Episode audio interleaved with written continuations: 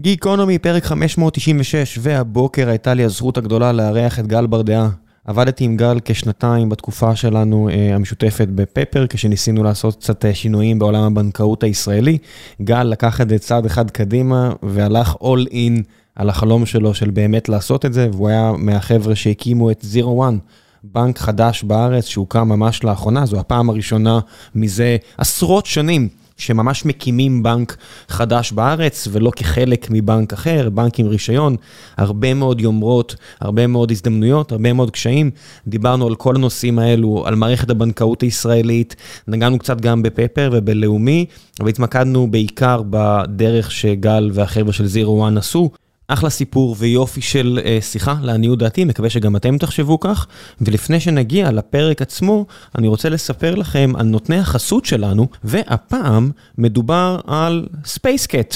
אם יש לכם חברה או גוף ואתם צריכים עכשיו קריאייטיב וידאו, אלה בדיוק האנשים בשבילכם. דיברתי עם ליאת שמובילה שם את העניינים, וקיבלתי רושם של אשת מקצוע אדירה, ואז הלכתי וראיתי אה, מה הם בעצם עשו, ו... עם מי הם עבדו, והלכתי וקצת ביררתי עם האנשים שהם עבדו עימם. מדובר בכמה מהשמות הגדולים במשק, אם זה, אה, מהתחום לפחות, אם זה מליו וגוגל ופיוניר ונקסיליקון ופאבריק והמון חברות שחלקם אפילו היו כאן, אה, עם לפחות נציגים שלהם פה איתנו, ופייבר וסקיילן AI שאני כל כך אוהב את החבר'ה האלה, והרבה מהם, עם האנשים שביררתי, השאירו רושם שמדובר בחברה רצינית עם תוצרים מעולים במחירים מאוד הגיוניים. אני אשאיר לכם לינק לעמוד שלהם באינטרנט שתוכלו קצת להתרשם ממה הם עושים ואיך הם עושים. אני אשאיר לכם את האימייל של ליאת, תפנו אליה אישית אם אתם צריכים עכשיו אה, קריאיטיבים בווידאו, דברו איתה, תראו על מה מדובר. שוב, עליי השאירו רושם מעולה ואני מקווה שגם ייתנו לכם ערך. ועכשיו, לפרק עם גל ברדע, מקווה שתהנו. גיקונומי פרק 596, והבוקר יש לי הזכות לארח את גל ברדעה, המנכ"ל ואחד המייסדים של זירו וואן, בנק חדש. 1-0, 0-1, בנק. בוקר טוב. אל תקרא לי בנק. אל תקרא לי בנק. לא, האמת שלנו אתה יכול לקרוא בנק. עבדנו מאוד מאוד קשה בשביל להביא רישיון בנק. שזה רק, זה רק בשביל הזכות להגיד שאנחנו בנק. מי חותם על רישיון בנק? הנגידה, ראש הממשלה? האמת שהנגיד, תראה, זה מעניין, כי 43 שנה לא קם פה בנק. ואנחנו עשינו את כל התהליך, וכשבאנו לקבל את הרישיון, מסתבר שאין אין, אין, אין תהליך שאומר בדיוק מה כתוב ברישיון, איך זה נראה, כי הבנקים קיבלו את הרישיונות שלהם, חלקם לפני עשרות שנים. על קלף. על קלף, בדיוק, על פפירוס, כאילו מישהו עשה את זה כזה עם אבן, כן. ואתה יודע, והמון דברים השתנו, המון המון דברים, אז זה לא רק טכנולוגיה, בסדר? הבנק האחרון שקיבל רישיון היה לפני 50 שנה. אז תחשוב כמה דברים השתנו. צדיק בינו, שנות ה-80, זה לא... בדיוק, זה הבנק הבינלאומי. שנות ה-80, כן. לא, 72. זה לא 80? זה לא 72, בבנק הבינלאומי, ו... כאילו, אפילו מה כתוב שם, בסדר? אז היה צריך שנייה לנסח את זה, איך זה כתוב, איך זה עובד, מה נדרש מבנק חדש, בסדר? מה אבני הדרך שבנק חדש חייב, חייב לעבור? את כל התהליך עברנו, כאילו, הפעם השנה בפיקוח, אז זה קצת כמו להיות הראשון שהולך בג'ונגל עם המצ'טה, אתה ממש חוצב את הדרך, ו... ואז בסוף הנגיד חותם. אתה מקבל את זה, אתה לוקח, הולך הביתה, נושם עמוק, עוצם עיניים, אומר, וואו. חכה, חכה, הנה פה מעניין אותי. ישב פה מיורם אריאב, ירום אריאב, והנגידה, וקרנית פלוג, וכל מיני כאלה, והם כולם הדגישו את העובדה, שאתה יודע, 2008 וכל מיני סיטואציות כאלה, כן. הם הכניסו את כל הראשי בנקים, לחדר, לחדר, והוא אומר, אני לא מגזים, זה מה שקרה, מסתכל להם בעיניים, ושואל, did you fuck me over? כי בסופו של דבר, המדינה לא ערבה לכסף של אף בנק, אבל היא ערבה לכסף של כל הבנקים. נכון, זה נקרא implied guarantee. זה אומר שזה למעשה, זה אין, מדינת ישראל היא אחת משתיים, שלוש מדינות בעולם שאין ביטוח פקדונות. בכלל. אנחנו וניו זילנד, כן. אין ביטוח פקדונות, שזה היסטורית, בסדר? זה היסטורית, החלטה היסטורית שהתקבלה, אבל בפועל, כל פעם שהיה צריך להציל בנק, הצילו, והצילו בנקים בשנות ה-80, והצילו בנקים גם ב-2008, היה תיק של דיסקונט שהיה עם כל מיני בעיות. אז כאילו המדינה נתנה, נתנה גרנטי. עכשיו, אחת הדילמות, אגב, זו דילמה מעניינת, בסדר? אני, אני, אולי אני אשאל אותך, אם אתה היית היום הנגיד, והיית צריך בעצם להפעיל מנגנון של ביטוח פקדונות, נגיד 250 אלף דולר, נכון, נכון כמו בארצות הברית. האם היית מפעיל את זה היום? בסדר? מאפס. יש לזה המון יתרונות, אתה אומר, אני, אני אעשה משהו שהוא, אה, נקרא לזה חקיקתי, שמבטח את הכסף שלך.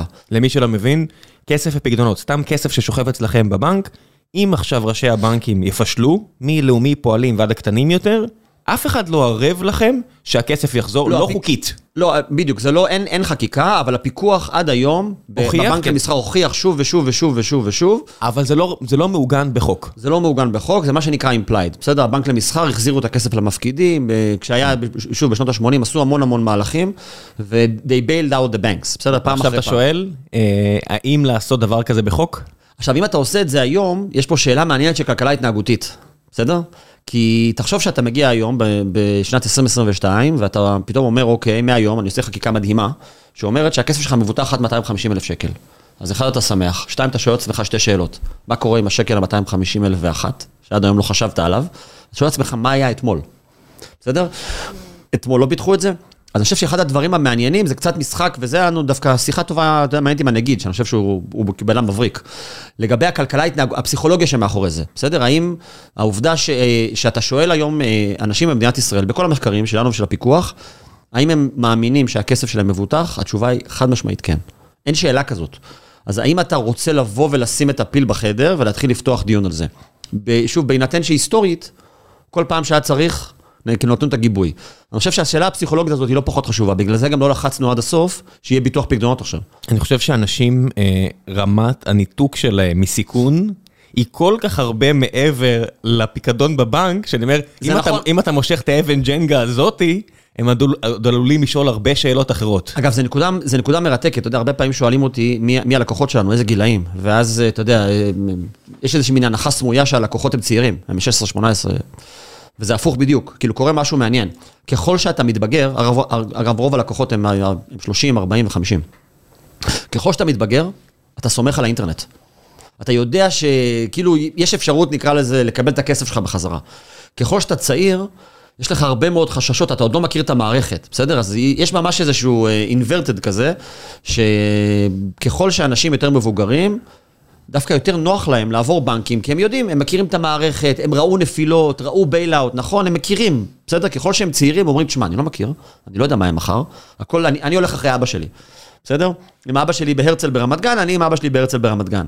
אז רוב הלקוחות, אתה יודע, שדווקא עוברים בנקים ומעבירים את הפעילות, זה לקוחות יותר מבוגרים, שאותנו זה מאוד הפתיע. אני, אני ממש לא ציפיתי שזה יהיה בטח. עזוב, תש... עכשיו תשאל אנשים ברחוב. שאלות פשוטות כמו אה, אנשים רצים לקנות אה, דירה בגוש דן אם הם יכולים, חולמים על זה. מה הם יעשו איתה? ישכירו אותה לאחרים. ואז אתה אומר, מה התשואה השנתית שנראה לך? שתיים, שתיים וחצי שתיים, אחוז. שתיים וחצי, אין דבר מעבר. ואז אני אגיד להם, אם אתם יודעים, תקנו איגרת חוב של ממשלת ארצות הברית, די, די בטוח הדבר כן. הזה, כי הם מדפיסים את הדולרים שמריצים את העולם, כמה תקבלו? שלושה אחוז. ואז אומרים, מה הכוונה, אבל יכול להיות שאני לא אקבל? יכול להיות, אה הנה בבקשה, אמרתי, כן, אבל זה יותר סביר שתקבל את הכסף הזה מאשר את הכסף של השכירות שלך. ואתה אתה רואה את הדיסוננס הקוגניטיבי, בטח. על המספרים, בטח. וזה הגלגלים בראש נתקעים, ואז אומרים, טוב, אבל הדירה עולה. כמה לך- כסף יושב היום, ראם, בעו"ש, עובר ושב? אתה יודע שאני יודע את המספר הזה, אבל בסדר. 1.1 טריליון שקל. יושב בעובר ושב. של אזרחי ישראל. אזרחי ישראל, תשמע, זה מספר מטורף. עכשיו, אתה יכול להסביר את זה גם הרבה בכלכלה התנהגותית, של זה, נקרא לזה, אנשים אוהבים אה, אה, להחזיק את הכסף אה, ליד הבית, בסדר? כאילו, אה, אה, כאילו, כאילו, נקרא לזה נזיל, בסדר? אבל אני חושב שיש פה משהו יותר עמוק. אני חושב שכשאנחנו התחלנו לעבוד, עשינו המון מחקרים בארץ ובעולם. עשינו מחקרים גם בהולנד, עשינו בבלגיה, עשינו בקנדה, בארצות הברית, ומשהו אחד חוזר שוב ושוב ושוב, זה שבעולם הפיננסי, לאנשים יש איזושהי מורכבות קומפלקסיטי שהם לא יודעים להתמודד איתו.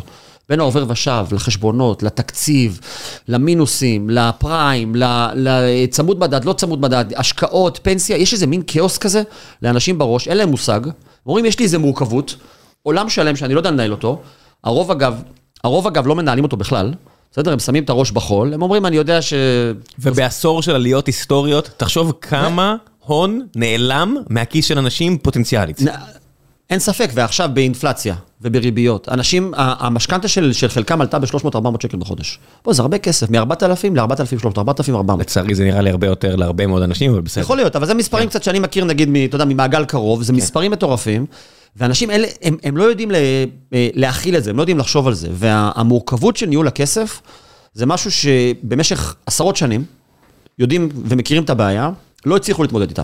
ניסו לעשות PFMs, ניסו לעשות כל מיני, אה, אתה יודע, אפליקציות לניהול פיננסי, ניסו לעשות כל מיני גרפים וצ'ארטים ולשלוח לך התראות, אבל בסוף תלך לב, למשק בית ממוצע בישראל, שמשאיר בבנק שלו 4,500 שקל בשנה, עמלות, ריביות, למרות שהוא בטוח, כי הוא עשה משא ומתן פעם, שהוא לא משלם עמלות, הוא, נכון, הוא עשה משא ומתן, אבל הבנקים עכשיו נגיד פרסמו את, ה, את הרווח של החציון הראשון, 11 מיליארד שקל רווח נקי, זה מגיע כנראה כי מישהו משלם עמלות ומישהו משלם ריביות, בסדר? בערך כמה עשרות אחוזים מהסכום שאמרת הוא עמלות, הרבה מה... בערך 30 אחוז. כן, אני, ראיתי 25, בחלק מהבנקים כן. 35, אבל באחרים, ה-30 זה הממוצע, נכון. שאר הכסף, אם אתם שואלים, מעבר לעמלות, זה פשוט הלוואות, משכנתאות זה, זה וכאלה. ריביות, משכנתאות, כן. וזה מינוסים, המון המון מינוסים, שאנשים לא יודעים שנכנסים, לא יודעים כמה משלמים. זה הלוואה לכל עניין ודבר. נכון, אבל אנשים לא חושבים על זה ככה.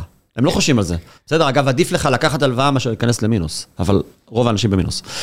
כי, כי הסיפור הזה שנקרא פייננס הוא מורכב, אנ- אנחנו לא, אנחנו לא מבינים בזה כלום.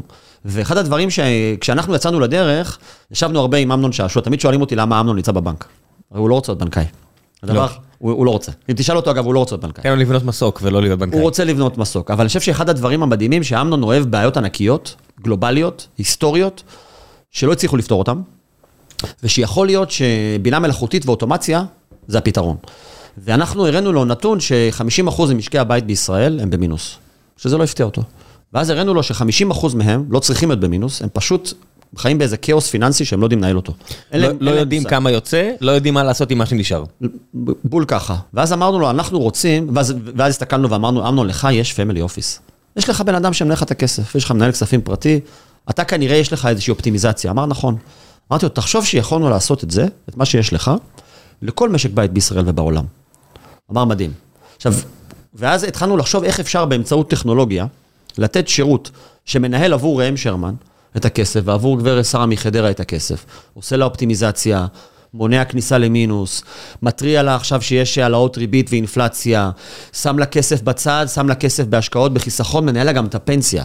מנהל את כל הכסף בצורה אוטומטית, שהיא מרגישה, בפעם הראשונה בחיים, שיש לה מנהל כספים אישי, שיש לה ממש פמילי אופיס. איך אתה אבל מנטרל את העובדה שבסוף לא כולם אוהבים סיכון באותה מידה? זאת אומרת, אני מסתכל עכשיו, אה, עשור של עליות קיצוניות, S&P 500 תכף שוב בשיא כל הזמנים. נכון. מי שברח אה, שילם ביוקר, והנה השאלה. אתה יודע, שנה אחורה, אני אומר, יש אוגוסט 2021, הרבה אנשים בצדק אמרו, תקשיב, הבועה הזאת הולכת להתפוצץ, אני לא רוצה את החשיפה הזאת, אני מוריד חשיפה מ-100% S&P 500 על הפנסיה שלי מדהים. ל-25%. אתה, אתה עכשיו אה, מדבר על החמישה אחוז שמבינים. עשרה אחוז. אני לא חושב שהם מבינים, כי בדיעבד הרבה החלטות כאלה מת- מתבררות כשגויות. נכון, אבל אפילו מה שאמרת, זר ל-90% ממשקי הבית. שהכסף שלהם, אני מזכיר, יושב בראש, ופקדונות יומיים. בסדר? אנשים אפילו... אפס, אפס תשואה. אפס תשואה כי הם לא מבינים בזה. הם, זה, הם יכולים להיות מעצבים גרפיים, הם גרים בפלורנטין, הם התחתנו אתמול, יש להם שני כלבים, יש להם תינוק בדרך, הם מרוויחים טוב, ראם, יש להם כסף בצד. כל מה שאמרת עכשיו, ה-S&P, מבחינתם זה אה, פלאפליה. הם לא מכירים את זה, זה לא מעניין אותם. הם רוצים להיות, לעצב UI, וכיף להם. והם אה, מורים, והם הם, הם מפתחים, וזה אנשי QA אצלי. הם רוצים לעשות הכל בחיים, חוץ מלהבין מה זה ה-S&P, חוץ מלהבין מה זה תשואה, חוץ מלהבין מה זה מדד, אינפלציה, הם לא רוצים.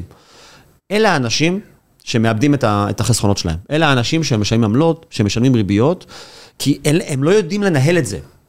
הם גם לא טובים בזה, בוא הם נודה. מוכנים לקבל את הסיכון, העובדה שאתה יודע, אם הכסף סתם יושב במזומן, אנחנו יודעים שהוא נשחק על ידי אה, לחצים נדבר על- אינפלציוניים. השאלה היא, מה יקרה ביום שתביא עצה שהיא לא מושלמת? כי אין, אין דבר כזה מושלם, ואתה תביא בוודאות עצה שהיא לא מושלמת. אנחנו בונים, אתה יודע, אם אני אלך איתך שנייה, חמש, עשר שנים קדימה, אני רוצה, אנחנו, אנחנו בונים אה, בנקאית אה, בינה מלאכותית שקוראים לה אלה, בסדר? לכולם יש שמות היום. כן, אין ברירה. אז יש לה, אז קוראים לה אלה, והיא היא הולכת לנהל עבורך את הכסף. וזה קצת לאנלוגיה של רכב אוטונומי. בסדר? אנחנו קוראים לזה בתוך הבית בנקאות אוטונומית. אומרת, בסוף זה קצת אותה שאלה של אה, מתי ומי יסמוך על תוכנה שת- שינהג ברכב. בסדר? אה, כי הגורם מספר אחת לתאונות דרכים זה... זה גורם אנושי. זה הגורם האנושי. ואתה יודע, וזה שתעשה, אה, אה, אתה יודע, קורס ללימוד נהיגה ותעשה מצלמות ומלא שוטרים, זה לא עוזר. הדבר היחיד שיעזור זה שתוכנה תחליף את הבן אדם. אותו דבר בכסף. זה שאני אלמד אותך מה זה ה-S&P, ואני אתן לך עצות, ואני אתן לך טיפים וקורסים לניהול פיננסי, זה מדהים. רק זה לא מעניין אותך וזה לא יעזור. הדבר היחיד שיעזור לראם שרמן להגיע לאן שהוא רוצה בפרישה, ולחסוך את העמלות והריביות והכל, זה שתוכנה תעשה 90% מהעבודה, בסדר? ותעשה משחק של אופטימיזציה. אז אנחנו קוראים לתוכנה הזאת אלה, והיא הבנקאית שלך.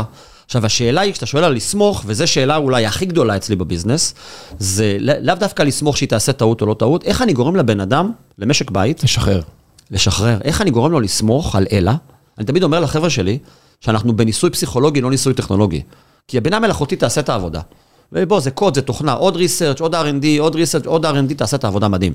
יש שאלה פסיכולוגית, שאותי היא מרתקת. מה, איך אני גורם לבן אדם, למשק בית, לסמוך, שהיום הוא סומך על חנה, אולי בסניף, שהוא לא יודע אם הוא סומך עליה או לא, הוא הרבה פעמים הולך לאבא שלו ומתייעץ, או לחבר, נכון שאתה חבר הזה שמבין? ההוא ששואלים אותו, נכון? אני מניח שהרבה באים אליך, ראם, מה לעשות עם הכסף לא, שלי? לא, לא באים אליי כי אני לא נותן תשובה, ש- לא, אבל יש- אני מסרב לקחת חלק בדברים יש. קבוצות פייסבוק עם יש. 700 אלף איש, שאנשים מתייעצים מה לעשות עם הכסף. נתן מנינג'ה פיננסית היה כאן, עוזר להמון אנשים. זה מדהים, הבעיה היא שזה קצת מסוכן. יש בזה קצת סיכון מסוים, כי הוא לא מכיר אותך, והוא לא יודע את התיק שלך. ואז אנשים נותנים אחד לשני עצות. הוא לא יודע כמה אני תאב סיכון. תחשוב, מישהו כמו נכון. נתן, שמאוד אוהב לשים בעצות שלו קצת קריפטו. עכשיו, קצת קריפטו זה אחלה, אני, אני אישית מאמין, כל הדיסקליימרים, ב- long. אם אתה מוכן לשים את זה ולשכוח מזה, אני מבין את הערך. אם אתה עכשיו הולך לגעת בזה המון, אתה תשחט רק על עצם העובדה שהמערכת לא חכמה, וכל נגיעה שם, יש לה הרבה עמלות של נגיעות. אבל אתה הולך, אתה הולך לאנשים שבהגדרה יש להם כסף פנוי, בוודאות, ועכשיו זה רק עניין של תשואה. אני שואל אותך, בן אדם שנכנס לקבוצה ורואה שצריך לשים כסף בקריפטו, יכול להיות שהוא מנהל את התזרים שלו כל כך גרוע ראם, שההתלהבות מהקריפטו גורמת בדיוק. לא לשלם שכר דירה. פה, פה האירוע, האירוע הוא שם, האירוע הוא בזה שהבן אדם עושה החלטות מפגרות, כי הוא לא מבין בזה כלום, כי זה נורא מורכב, ויש, ה- לא המשכורת... החלטה מפגרת, בוא ניקח את הזה, כן, החלטה לא. לא, אבל אנשים עושים, לא, אבל... טעות כלכלית. זה טעות כלכלית שהיא לפעמים, ההשלכות שלה עליו הן ענקיות. כי המשכורת נכנסת בראשון, ההוצאות של הכרטיס אשראי יורדות בעשירי, הוועד בית יורד ב-13, החשמל ב-15, הקריפטו יורד בזה, החיסכון. למי שלא יודע, על האוברדרפט שלכם, או על הלוואות קצרות מועד, אם אין לכם אה, תיק אשראי טוב בבנק, אתם תשלמו כמעט ריבית של שוק אפור, באזור כן, זה יכול ה-12, להגיע- 14 אחוז, אה, החוק נותן עד 15. כן, אבל נגיד הממוצע הוא 9, נגיד 9 אחוז, כן. אוקיי, אבל יש הרבה אנשים מתחת לממוצע. הרבה אנשים תחת לממוצע אתם תשלמו כמו טאטאלה, 12, 13 אחוז. אז פה זה לא אנשים שישברו לכם את הברכיים, אני מאחל לו שתגיעו לזה, אבל זה כן אנשים שיקחו לכם את האוטו ביום שלא תשימו לב. ופה הבעיה, כן. ואני חושב שהדבר הזה, אם, אם, אתה יודע, זה, יש פה בעיה שלא לא מצליחים לפתור אותה. יש, יש איזה מין פונקציית מטרה כזאת, של מלא מלא משתנים פיננסיים, של הכנסות, הוצאות, אופטימיזציה, עתיד, עבר, הווה, אה, העדפות שלך, חלומות שלך, ילדים שלך, אתה רוצה לשים את הבן שלך בהרווארד אולי עוד כמה שנים, לשלוח אותו לחו"ל, לטוס, אין לי מושג, לקנות בית, אתה רוצה לפרוש בגיל 50, מלא מלא דברים, והפונקציה הזאת, נורא נורא נורא נורא קשה לפתור אותה. ו- ופה, עכשיו ככל שאתה יודע, אה, אה, אה, יש יותר אופציות בחיים, ויש יותר קבוצות פייסבוק, אז האנשים, אתה יודע, הם, הם זזים ימינה ושמאלה, הם הולכים אחרי טרנד, פתאום הולכים אחרי מניה כזאת, אתה יודע, אז פתאום כולם שמים את הכסף בבורסה, הבורסה קורסת, מה הם עושים? בורחים מיד. הם בורחים, שזו החלטה, אני לא אגיד. מפגרת, אבל החלטה לא חכמה, נכון? זה לא חכמה, כן. למה? כי זה מורכב, זה מורכב, ואי אפשר ללמד אותם. כי- גם מה כי זה- שאמרתי, החלטה לא חכמה, זה לא נכון תמיד. זה נכון בתוחלת. לא, זה נכון בתוחלת, אבל, אבל זה, זה לא, אתה יודע, בשביל לקבל, כי לדעת אם זו החלטה חכמה עבורך, צריך לעשות קצת יותר מלקרוא קצת בפייסבוק או לקרוא בוויינט. כן. צריך לחשוב, מה, מה זה אומר עליך?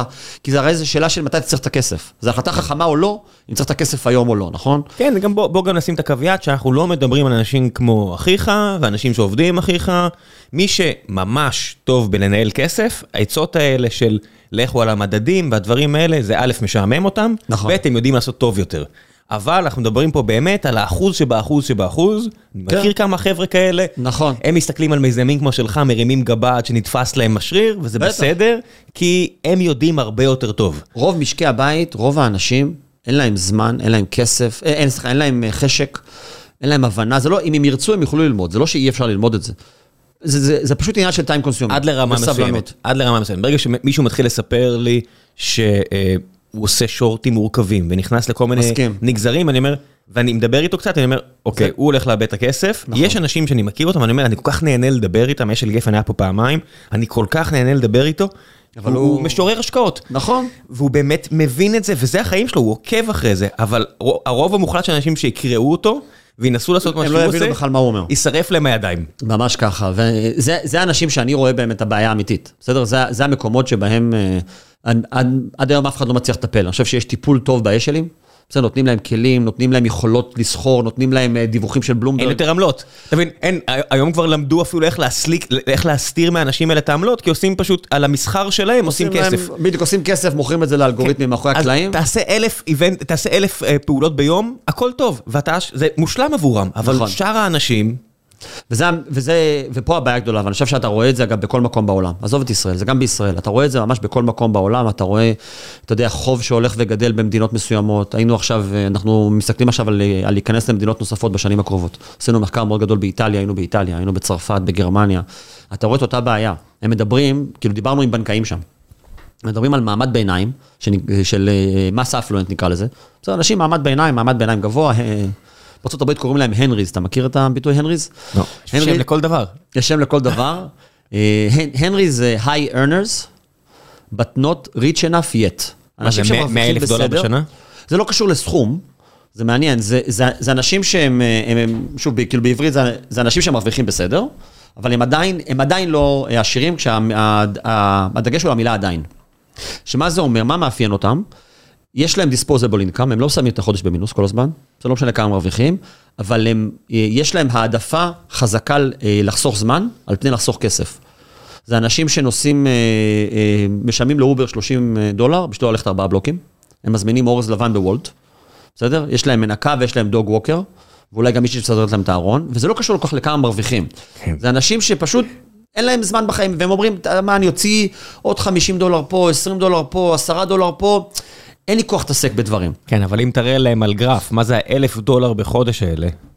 מה הם יעשו אם תשים אותם בצד כל חודש, את האלף דולר האלה, ורק תצמיד אותם לככה וככה אה, מכשירים פיננסיים, איך לא... בגיל 70 זה מיליון דולר? אתה יודע מה, אני לא בטוח, אני לא בטוח, אני, אה, אה, כי אני חשבתי ככה פעם. ואגב, זה מעניין, כי כשהתחלנו לבנות חלק מה, מהאלגוריתמים שלנו, שמנו אה, פונקציות גולסיק כאלה, כאילו סוג של גולסיק, שבאים ואומרים, אה, כשאני בא לתת ללקוח עכשיו עצות ותובנות, האם אני רוצה, האם הפונקציית מטרה שלי זה שיהיה לו יותר כסף. לחסוך, נשמע מאוד הגיוני, נכון? מצד שני, אתה פוגע באיכות חיים אם אין את הדוג ווקר. ומה אנשים באו ואמרו? אל תגידו לי, אל תחנכו אותי, אני, אין לי בעיות במינוס, בדיוק, אני, אל תפגע לי בדוג ווקר. אל תפגע לי עכשיו בוולט. ואני חושב שיש קהל הולך וגדל. ורואים אותו בהמון המון שווקים, אמרתי לך, גם דיברנו על זה באיטליה ובצרפת, אתה ממש רואה אותו, של עורכי דין, הם מדברים על יועצים של BCG ומקינזי ועורכי דין ומעצבים, והם מדברים שם על רואי חשבון, יש הרבה רואי חשבון, והם אומרים, שמע, זה אנשים שמרוויחים בסדר, הם צעירים, יצאו מאוניברסיטה, מרוויחים בסדר, הם פשוט, אין להם זמן בחיים, זה כאילו הסקרסיטי של זמן, זה, זה האישו שלהם. עכשיו, להוציא עוד, הם, הם לא, הם יודעים שיש אולי סופר יותר זול, שלושה בלוקים, אבל זה לא מעניין אותם. בסדר? מה, בשביל ללכת, בשביל לחסוך 20 אה, יורו? וזה אנשים שמחפשים היום כל הזמן שירותים, שמוציאים להם מהחיים את הדברים שהם לא אוהבים ולא רוצים לעשות.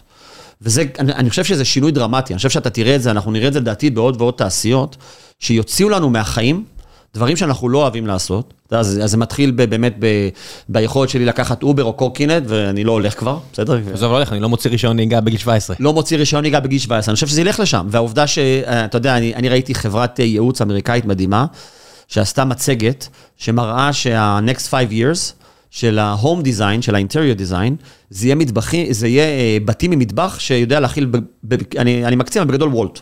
בסדר, יש מקרר. כי הם אומרים זה כבר לא משנה, כי הגראב-האב עולה כמעט כמו הסופר. אז פשוט, אז הם, אז הם מראים את ה-next big trend בניו יורק, שהולך כן. להיות, עכשיו תחשוב לאן זה עולה. תבין איזה מדהים זה שהגראבאב הזה, ופה אני אעצור, כי הרבה מהחברות האלה הם לקוחות שלנו פה בסטרים אלמנטס, אבל הן מסובסדות בטירוף. יכול להיות. אתה מסתכל בבורסה, כי הרבה מהן ציבוריות, אף אחת מהן לא רווחית. אבל... ואתה מבין שכל המציאות שאנחנו חיים עליה, היא נשענת על כל מיני אה, אה, אבל אתה יודע איפה היתרון, פולישטי כלכלי. אתה יודע איפה היתרון, יש חברה בישראל, אני ברח לי השם שלה, חברה שעשתה... הם כאילו משלוחים עד הבית, ולפני זה כאילו כל הזמן קרסה. לא, לפני זה חברה ישראלית שעושים משלוחים של אוכל עד הבית, של מכולות. אה, טוב, מצטער. אחלה חבר'ה, אחלה חבר'ה, לא, אנשים מאוד נהנו שם. אנשים רציניים מאוד אפילו. כן, התחילו ממכולת, ממה שצוחקים, זה לא סטארט-אפ, זה מכולת. יש להם איזה מרכז לוגיסטי כזה, כן, באמת, כן, אנשים כן. סופר רציניים. ואני זוכר שישבתי איתם, ככה אחר כך עם חלק מהאנשים, ושאלתי מה קרה, ואחת התובנות שהם אמרו לי, שזו תובנה מרתקת, זה שהם נתנו שירות מדהים עד הבית. אבו, אבו. אבו. כן, אבו, סליחה. אבו, אבו. כן, עם אבוקדו, כן. והם נתנו שירות מדהים עד הבית, ושאלתי מה הייתה הצעת הערך. ומה הם אמרו, אתה יודע? מחיר. ואז אמרתי, אני לא מבין אתכם. אתה עושה שירות עד הבית, תיקח עוד 20 שקל. שאמרו לי שאחד התובנות שלהם היו, הם עשו עבודה מדהימה, נתנו ערך מדהים, ראם. ערך מדהים, זה הגיע עד הבית, כן. ברבע שעה. ברור לך שאני מוכן לשלם על זה עוד 15-20 שקל. קבל סיפור, אני חייב לספר לך. כשהייתי ילד, אה, גר בסביבה כאילו, אתה יודע, שהיזמות היא לא קלאסית זה. ו- ואחי אמר, טוב, ואנחנו מדברים לך לפני הרבה מאוד שנים, כן? 30. והוא אמר, טוב, אני הולך להביא לאנשים עד הבית את השוקו ואת הלחמניה, ואני אקח 20 אגורות יותר על כל מוצר, כי אני סוגר להם את הפינה. מדהים. זה נהיה כל כך גדול, שהסיפור הזה מת, כשאימא שלי אמרה לו, אם אתה לוקח את האוטו שלי עוד פעם אחת וחוזר עם כל הכל שמלא בסומסום, גדול. אני רוצחת אותך ואתה האח הקטן שלך. גדול. אבל עד שהיא עשתה את זה, אז הוא היה צריך לקחת 40 אגורות ולשים את זה בשטיפה. אבל אתה מבין, אבל עד שהוא עשה את זה, כל השכונה קיבלה אה, את. הדבר הזה, אבל בהיקף, אני מדבר איתך, בהיקף של אלפי שקלים ביום. ראם, אנחנו מוכנים לשלם עבור שירות טוב. זה, ואני חושב שזה דרמה. זה, זה משהו שכאילו לא אוהבים לדבר עליו, אבל זה דרמה. כלומר, אנשים, אתה יודע, אנחנו אוהבים גם להגיד שהישראלים אה, מחפשים מחיר ומחיר ומחיר ומחיר, וזה שטויות. תן לי. שירות טוב ואני מלקק לך את הראש, באמת, אני... נכון. על כל דבר, מה- מהפרטנר שעכשיו הביאו לי שירות טוב, הייתי בשוק. ממש ככה, אם אני הייתי מחר מקים חברת סלולר, אני ואתה היינו מקימים חברת סלולר, אתה יודע מה היינו עושים? אני אומר לך מה התוכנית העסקית, אני מקווה שהיית בא איתי, היינו עושים חברת סלולר פרימיום. זה עולה 450 שקל בחודש, אבל איזה שירות אתה מקבל? אז אני לא, אנחנו לא צריכים 100% מהשוק, נכון ראם? אנחנו צריכים 5-10%, אנחנו במצב טוב, 7%, כן, זה נקרא אפל, מה שאתה מתאר. אבל, אבל זה עובד. אפל, פרימיום על מוצר יותר טוב. אבל אפל הם 20-30% מהטלפונים, 90 ומשהו אחוז מהרווח בתעשייה, נכון? לא, לא ככה, אבל כן. לא, לא, לא המספרים לא, היו אה, פעם, או 80 אחוז מהתעשייה, לא, משהו לא, זה- רווח. הם הם יותר מ-50% מההכנס... מהרווח בטח. אוקיי, רגע, עצור. מהרווח. הנקי, אם אני זוכר נכון. בין 80 מהרווח אחוז. מהרווח, או 70 אחוז מהרווח, משהו משהו אני מטורף. לוקח בחזרה, אתה מדבר על רווח ולא הכנסות, אז לא כן. הכנסות, רווח. כן. ואני חושב שזה, אתה יודע, אה, הרבה גופים מסתכלים על זה. אגב, גם הבנקים מסתכלים על זה, בסדר? וגם חברות הביטוח. שים לב, אתה יודע מי חברת הביטוח, נסיעות מספר אחת בישראל, בנתח שוק? אני אפתיע אותך עכשיו. מי זאת, אתה יודע? אני אפילו לא יודע מה, אני לא אפילו לא מכיר את השוק בכלל. אז יש, אה, אתה יודע, ביטוח נסיעות, נסיעות לחו"ל, אתה יכול לעשות ב-AIG, ביטוח ישיר, לא יודע, בהראל. לא- לא לא השקעתי מחשבה לש- לשנייה על אבל הדברים כשאתה האלה. טס לחו"ל אתה עושה ביטוח, נכון? כן. מצוין. החברה מספר אחת בישראל היא פספורט קארד. 40 אחוז נתח שוק. פספורט קארד יקרה בעשרות אחוזים מכל חברת ביטוח נסיעות אחרת. ולמה היא מספר אחת? כי יש לה שירות מדהים. בסדר? דיסקליימר, אין לי שום קשר אליהם, לא מכיר. אבל זה דבר מדהים, מה הם באו ואמרו? כולם מתחרים איתך, חמישה ימים חינם, שלושה ימים, קבל גם את זה בחינם. בוא נוריד לך עוד שקל, שים לב מה קורה בביטוחי רכב. זה, עכשיו, זה קטע הזוי. ההוא 3,000, זה 2,900, 2,800, אף אחד לא בא ואומר, תשמע, אני אתן לך ערך, ואתה תהיה מוכן לשלם על זה, ואנשים משלמים יותר כסף על ביטוח נסיעות לחו"ל, פקקתם, מה זה, זה כבודה וביטול נסיעה. כי פספורט קארד נותנים שירות טוב. עכשיו, זה, אתה יודע, אנחנו אוהבים לדבר על הישראלים שמחפשים לחסוך את השקל. המציאות מוכיחה שזה הפוך בדיוק. כשנותנים להם שירות טוב, שמתייחסים אליהם יפה, שעונים להם מהר, שמפתיעים אותם, שנותנים להם benefit of the doubt. כלומר, שאתה יודע שהרבה חברות ישראליות, אני... אה, הנחת אני- המוצא היא שאתה שקרן. בדיוק, מניחות, אני, אה, אחד הדברים שאני אומר תמיד אצלנו, שזה מאוד קשה בתעשייה, כאילו בבנקאות זה אפילו קיצוני, זה אה, בנקים מניחים שאתה אשם עד שהוכח אחרת.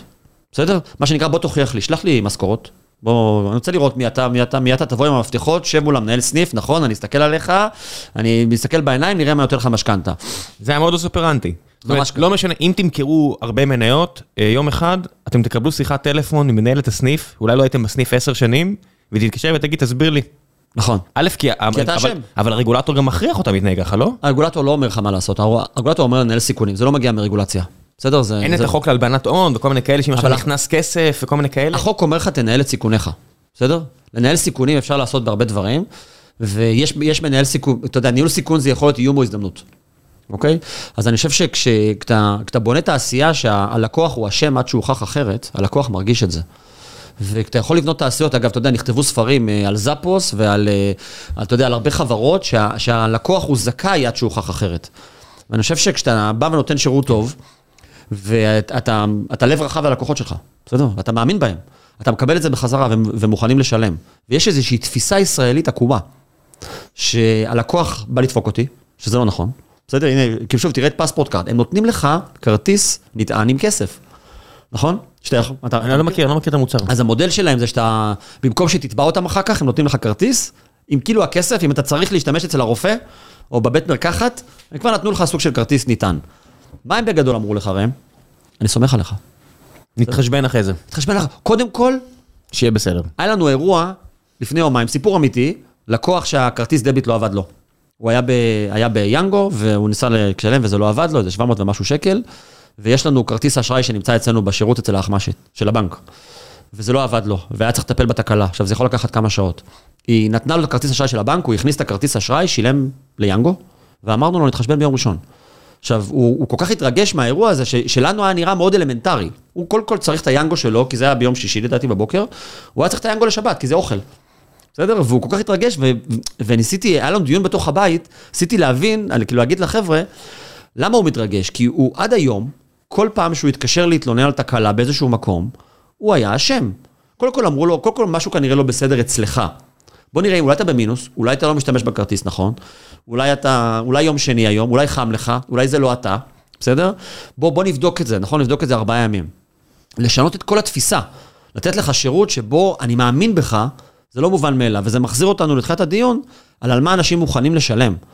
אני חושב שככל שיבנו יותר ויותר שירותים כאלה, אני חושב שיש תעשייה כזאת, כי יש לקוחות כאלה, נכון, קראנו להם הנריז עכשיו.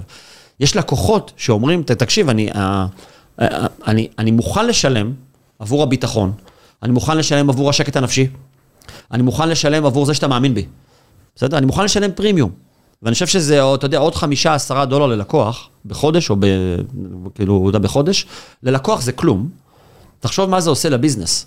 זה כמעט, אה, זה כמעט... איך זה משנה לך את ה-P&L. זה כל כך הגיוני, שאני תוהה איך אה, כוחות השוק לא, לא דחפו כבר את כולם למקום הזה. אתה יודע, בקופות חולים למשל בארץ, בטח. לפני שהיה רגולציה והכריחו אותם לקבל את כולם, קופות חולים העדיפו לקחת את הבריאים ואת הבריאות, ולא את המבוגרים והמבוגרות, כי מה לעשות שהרוב המוחלט של הכסף יוצא בשנתיים האחרונות לחיים שלנו, נכון. מבחינת הביטוחים הרפואיים. אבל אז בא הרגולטור והכריח אותם לקבל את כולם. וזה שינה את השוק מאוד, עם כל מיני דברים אחרים, לא ניכנס לעניין הזה. בבנקים אין שום רגולציה סביב את מי אתה תוקף, איך אתה... לא, זה הפוך, וגם, ועכשיו בנקים, אתה יודע, אחד הדברים שמטריפים אותי כבר הרבה שנים, אתה מכיר, כי... מכיר קצת, כן. עבדנו פעם, כי זה, זה ש... כאילו כל הזמן יש מין, אה, עושים איזשהו ערפל סביב כמה זה עולה. בסדר? כאילו כמה עולה הבנק, אין לך מושג כמה עולה הבנק שלך בחודש. אגב, אתה יודע כמה עולה נטפליקס, אתה יודע כמה עולה יאנגו אולי, אתה יודע כמה עולה הרישיון של הרכב. אין לך מושג כמה עולה הבנק שלך, יש איזה ערפל כזה, זה מספר שאף אחד לא יודע, זה המספר, יש כמה טילים גרעיניים יש לישראל, וכמה עולה הבנק, זה שני הדברים שבחקיקה, בהכרזת העצמאות, אסור לספר. ואנחנו יודעים שיש את שניהם. יש את שניהם. גם אם מכחישים, אנחנו יודעים שהבנק לא עולה כסף. אבל אסור לנו, אבל אסור לדבר על זה, כי יש צבא של השב"כ, שהם יבואו, אם אתה מדבר על הבנק, כמה הוא עולה, אז באים ולוקחים לך את הילדים. כן. אתה יודע שהצנזור הצבאי הוא התקרה פה זה הרצפה שלהם. אז כן, אז עוד שנייה הם יגיעו ויגידו לי, אל תדבר על עלויות הבנקים. אני לא צוחק. לא, אסור לדבר על עלויות הבנקים, אסור, כן. אסור לדבר על זה ועל העמימות הגרעינית. יש עמימות גרעינית ועמימות בנקאית. תמשיך, הצנזור עוד שנייה מגיע, הם באמת פה. לא, אבל זה מטורף שאתה לא יודע כמה זה עולה, זה דבר שהוא דיילי. היי חבר'ה, לפני שנחזור לפרק הזה עם גל, אני רוצה לספר לכם על נותני החסות הנוספים שלנו, ומדובר בחברה שעושה משהו שהוא מאוד דומה למה שגל מדבר עליו. שירות שהוא פרימיומי במהותו, ובא לעזור לכם סביב החלטות פיננסיות, מתוך ההבנה שלפעמים כל מה שצריך זה ייעוץ ברמה גבוהה. קוראים להם R&D משכנתאות, וכמו שאתם יכולים להבין, השירות שלהם הוא ייעוץ סביב אחת העסקאות כנראה הכי גדולה שתעשו בחיים שלכם, וזו המשכנתה. יצא לי להתקל בחבר'ה האלו כשחיפשתי בעצמי להתייעץ עם מישהו בכל הנוגע למשכנתה, כמו שהיינו צריכים לעשות בתקופה האחרונה במשק בית שלנו, ונתקלתי בלא מעט אנשים שמהשיחה הראשונית שלי עימם פשוט לא התלהבתי. יש לי קצת ידע שצברתי בנוגע לנושאים האלו, כי חקרתי וקראתי בעצמי, אבל כיוון שאני מנסה להיות לא אדם שחצן במיוחד, הבנתי שיש הרבה שאני לא יודע, ואני צריך למצוא מישהו שיעזור לי, והגעתי לדור מ-R&D משכנתאות ופיננסים, והוא כל כך הרשים אותי בגישה האנליטית שלו ובשיחה הנעימה שהייתה לי איתו, שהמשכנו את מערכת היחסים הזו, והחלטנו גם אה, לצאת לשיתוף פעולה פה במסגרת הפודקאסט, ומה מה שאני רוצה להציע לכם זה לנסות לעבוד איתו. אם אתם אה, איתו ואיתם בעצם, עם החבר'ה של R&D משכנתאות מלבדו, אם אתם עכשיו מחפשים לקחת משכנתה, אם אתם עכשיו מחפשים אה, להתייעץ עם מישהו בכל הנוגע לייעוץ אסטרטגי ופיננסי ודרך חסכונות לטווח קצר או ארוך והמודלים השונים וכל האפשרויות השונות שקשורות למימון סביב הבית שאתם רוצים לרכוש, או אם אתם רוצים למחזר משכנתה לצורך העניין, יש שלל אפשרויות ובסכומים שעולם הנדל"ן הישראלי הגיע אליו, כל מה שאני יכול להגיד לכם זה שאני כאמור מאוד התרשמתי מהם. והם מציעים לכם עכשיו, אם תגיעו דרך הלינק שאני אשאיר לכם, יש דף מיוחד לשיתוף פעולה הזו בין R&D משכנתאות וגיקונומי, אז אתם גם תקבלו שיחת ייעוץ ראשונה בחינם, משהו שגם גיליתי שהרבה יועצים לא מציעים, וגם תקבלו 10% הנחה אם תגיעו דרך הלינק הזה, שגם יראו שזה אה, הגיע דרך גיקונומי. תנסו, תראו אם מתאים לכם, המלצה אישית ממני. ועכשיו, בחזרה לפרק עם גל ברדע, מקווה שאתם נהנים. כי במשך שנים בנו איזשהו מודל עסקי שיש בו, יש בו, כאילו יש בו עשן ויש בו ערפל. ואז מה הם מכריחים אותך לעשות? הם מכריחים אותך לבוא ולהתמקח. נכון? כאילו, אם אתה תתמקח, אתה תקבל פחות. כי הם לא מאמינים בשירות שלהם, בסדר? אז, ו- והלקוחות לא מאמינים שצריך לשלם, בסדר? עבור uh, יכולת להחזיק חשבון עו"ש או כרטיס, נכון? זה נשמע משהו שמגיע לי, נכון? אני לא מוכן לשלם על משיכה מכספומט. אז יש מודל עסקי שבא ואומר, אני, אני יודע שאתה לא מעריך את השירות שלי, בסדר? בנק איקס גדול, אני יודע שאתה לא מעריך את זה, אני יודע שאתה רוצה לשלם כמה שפחות, אני אחכה שתבוא. ותתמקח איתי, אני אשב בשקט. הדיפולט תהיה לדפוק אותך, אם תעשה משהו בנידון, אני אשמח... אה, הדיפולט תהיה, הדיפולט תהיה שאני חייב אותך. כאילו, אל תשאל, ש... אתה גם לא יודע כמה, אל תשאל, אתה לא יודע, כי זה עמימות גרעינית, אסור לדבר על זה. אם תבוא ותריב איתי קצת, אני אתן לך 50 אחוז, אם תבוא ותריב איתי עוד קצת, אני אתן לך 70, ואם ממש תריב איתי... כביכול לאפס. אני אתן לך כביכול לאפס, אגב, אחרי שנה זה קופץ חזרה, ואני לא אגיד לך. זה מה שקורה כשיש תעשייה שהיא לא מאמינה בערך שהיא מספקת. היא אומרת, אני, אני לא מאמינה שהלקוחות יהיו מוכנים לשלם עבור שום דבר שאני עושה, אז אני פשוט, מה שנקרא, שם את הראש מתחת למים, מקווה שלא ישאלו, נכון? אני מקווה שלא ידברו על זה. ו... וזה עובד טוב. וזה עוד, שמע, 11 מיליארד שקל. ואני חושב שחלק מה, מה, מה, מהבשורה שאני הייתי רוצה להביא, אבל אני חושב ש, שזה יקרה גם בתעשייה שלנו וגם בעוד תעשיות, שזה צריך להפוך את זה על הראש. בסדר? אגב, אפרופו פספורט קארד, אפרופו אם היינו מכירים לך חברת סלולר פרימיום. בסדר? זה לבוא ולהגיד, תשמע, אני, אני עובד מאוד קשה, אני קורע את התחת. אני מייצר ערך עבורך ראם, שאני מקווה שאתה מוכן לשלם עליו. אם אתה לא מוכן זה בסדר, אני אעשה A-B testing למחיר. יכול להיות שזה, אתה יודע, אה, כאילו קוראים לזה willingness to pay, כמה אתה מוכן לשלם. אבל זה כבר משחק של, של אה, אתה יודע, של, של A-B טסטינג. אבל לבוא קודם כל בגישה לתעשייה, שמעולם לא חשבו לייצר בה ערך, ולהגיד, אני מייצר ערך ורוצה לגבות על זה, אני חושב שפה המהפכה, ואני חושב שזה, אנחנו נראה את זה בעוד תעשיות, כי בכל מקום שזה לא קורה, ואתה מגיע עם, אה, ש, עם, ה, עם בשורה שהיא בעיקר אני יותר זול, בסוף חותכים אותך. השאלה היא, אבל בסופו של דבר אתה באמת צריך לעשות, אתה יוצר אה, הבטחה נורא גדולה. זאת אומרת, אם אני מסתכל על החבר'ה שרשמו לך, אה, שכנעת הרבה מאוד אנשים. נכון. שכנעת הרבה מאוד אנשים, הרבה יותר מאשר שהצלחנו לעשות בפפר. חד, חד משמעית. כי, אתה יודע, לפי פרסומים זרים, מצטער שאני זורק פה אנשים מתחת לגלגלי אוטובוס, או את עצמי, אה, או אותך, לא יודע. אנחנו ביחד מתחת כן, כן, לאוטובוס הזה. ממש, ואני רואה הרבה תלונות, כי בסופו של דבר, אף מוצר בתחילת הדרך, לא יכול לעמוד בהבטחה שלו.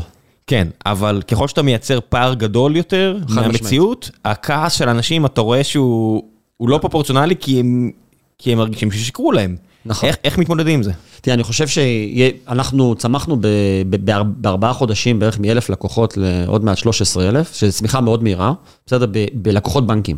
בסדר? זה אומר שלקוח זה, זה לא אפליקציה. הוא, זה לקוחות שלוקחים ערבות בנקאית וצ'קים וכרטיסי אשראי ופקדונות והלוואות.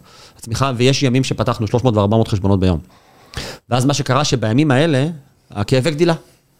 אז, ב, אז, אז בימים האלה, כשלקוח פנה, לקח שעות, לפעמים יותר מיום לענות לו, שזה דבר נורא. Okay. זה, זה חלק, אני חושב, כמו שאמרת, מהיכולת לנסות להבין איפה הצווארי בקבוק שלך. אתה יודע, אם אני מסתכל שנייה על, על הספר שאני מקווה לכתוב יום אחד אחורה, על מה למדתי, אתה יודע, אתה, אתה עושה איזושהי תוכנית, אתה מעריך שיהיה איקס פניות ב-Y נושאים, שיקבלו Z רמת שירות מסוימת, ואז המציאות מוכיחה לך שכל מה שחשבת לא נכון. ואתה באת ושמת את כל המשאבים שלך, סתם בנושא מסוים, לא יודע, כרטיסי אשראי אני ממציא, בסדר? ואז אתה מגלה שהלקוחות הראשונים, כולם רוצים ערבות בנקאית, כולם. כי זה מדהים. ואז אתה אומר, שנייה, אבל, אבל לא ריכזתי כוחות שם, אוקיי?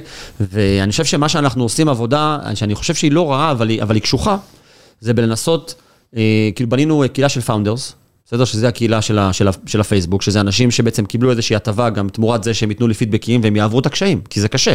בסדר? זו פעם ראשונה שזה נעשה, ו, ותמורת זה שאני בעצם אלמד תוך כדי תנועה מה עובד, מה לא עובד.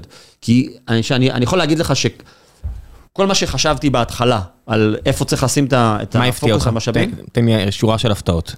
המון דברים, אני יכול להגיד לך למשל שהפתיע אותנו, למשל אה, אה, מספר הבעיות. או מספר התלונות של אנשים שלא הצליחו לתאם עם השליח של כרטיס האשראי. עכשיו, זה לא שהשליח הוא הבעייתי, זה ש... וזה אתה מכיר את זה קצת אולי ממקומות אחרים, אבל שהשליח מנסה פעמיים, ואתה בעבודה, ואתה בבית, בדיוק הסיפור הזה של השעתיים שלוש, חשבנו שאתה יודע, שעם הטכנולוגיה ועם הטרקר וזה וזה, הכל נפתר. ואנשים היום מובילים, הם זזים כל הזמן, אז הם מפספסים את השליח בחצי שעה, מלא מלא תלונות. הפתיע אותנו כמות האנשים שביקשו אה, מוצרים מורכבים, כמו ערבויות, כמו צ'קים בנקאיים, בסדר? כמו הלוואות שהן לא הלוואות דיגיטל. כלומר, מהר מאוד מה שקרה זה שיותר אנשים העבירו את הפעילות. בסדר? שזה הפתיע אותנו, אבל זה קצת, מה שקרה זה שאנשים, בגלל שהם, אה, הגיל המבוגר, הגיל הממוצע טיפה יותר בוגר, ואנשים לא רוצים להחזיק שני חשבונות בנק, אז אה, כמעט 35% מהאנשים פשוט עברו. שזה מפתיע, בפפר לא עשינו את זה אחרי חמש שנים, אתה יודע, לא עבר אף אחד. 35% מהאנשים עברו, העבירו משכורות והכול. ואז מה שקרה, הם באו עם המוצרים המורכבים. ואז אנחנו פתאום היינו יוצא מצוואר בקבוק. פתאום היה לי בשבוע אחד 17 ערבויות. עכשיו, ערבות זה מוצר מורכב. אז לא שמנו שם את כל ה... את צבא, אז, אז פתאום נוצרו צווארי בקבוק. מעבר לכל הטופסיאדה, אתה יודע, עכשיו, כן. רואה חשבון שלי אמר לי, אתה עכשיו צריך להגיש את הדוח השנתי, לך לבנק שלך, תביא לי את ה-800 וזה, את ה-100 וזה, תעשה נכון. את זה. אז בבנק גדול, לא יודע מה, אני מנהל עדיין בלאומי ופפר, כן. פפר לעסקי, לאומי זה החשבון של המשפחה.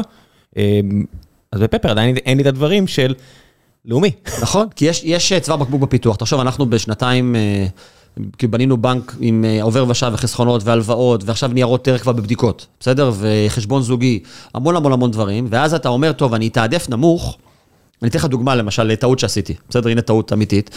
תעדפנו נמוך, ה... כשאתה מקים הרשאה לחיוב אה, שיחייב אותך בארנונה בחשבון, אז uh, אתה צריך לפעמים אסמכתה להראות להם, כאילו לשלוח לעיריית תל אביב, נייר. אז אמרנו, זה לא מספיק חשוב, אז uh, מי שרוצה, שיבקש ידנית. מה, זה אסמכת על ניהול בנק? זה... אתה צריך להראות ש... שהקמת את ההרשאה. הצד אה. השני, נגיד חברת הסלולר אומר לך, שלח לי אישור. לא, לא המסמך שאתה הבעלים של הבנק? לא, לא, לא. המסמך ש... שאומר שהקמת את ההרשאה, צריך לשלוח את זה, אני שלחתי את זה עכשיו לצהרון של הילד. אוקיי. Okay. צריך לשלוח להם מסמך. ואז הם רואים שבאמת אישרת להם, נכון, לגבות לך כל חודש צהרון. אוקיי. Okay. או לגבות ארנונה. מסמך. אמרנו, זה לא חשוב, זה לא חשוב.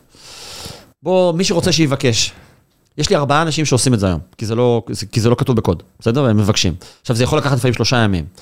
כי זה, כי זה הפתיע אותי, כי כמות האנשים שבטווח זמן קצר באה, העבירה את ההרשאות אלינו, את, ה, את, ה, את החשבונות, את הבילס, הייתי בטוח שזה ייקח יותר זמן. כי בנק זה עדיין הרבה תוכן.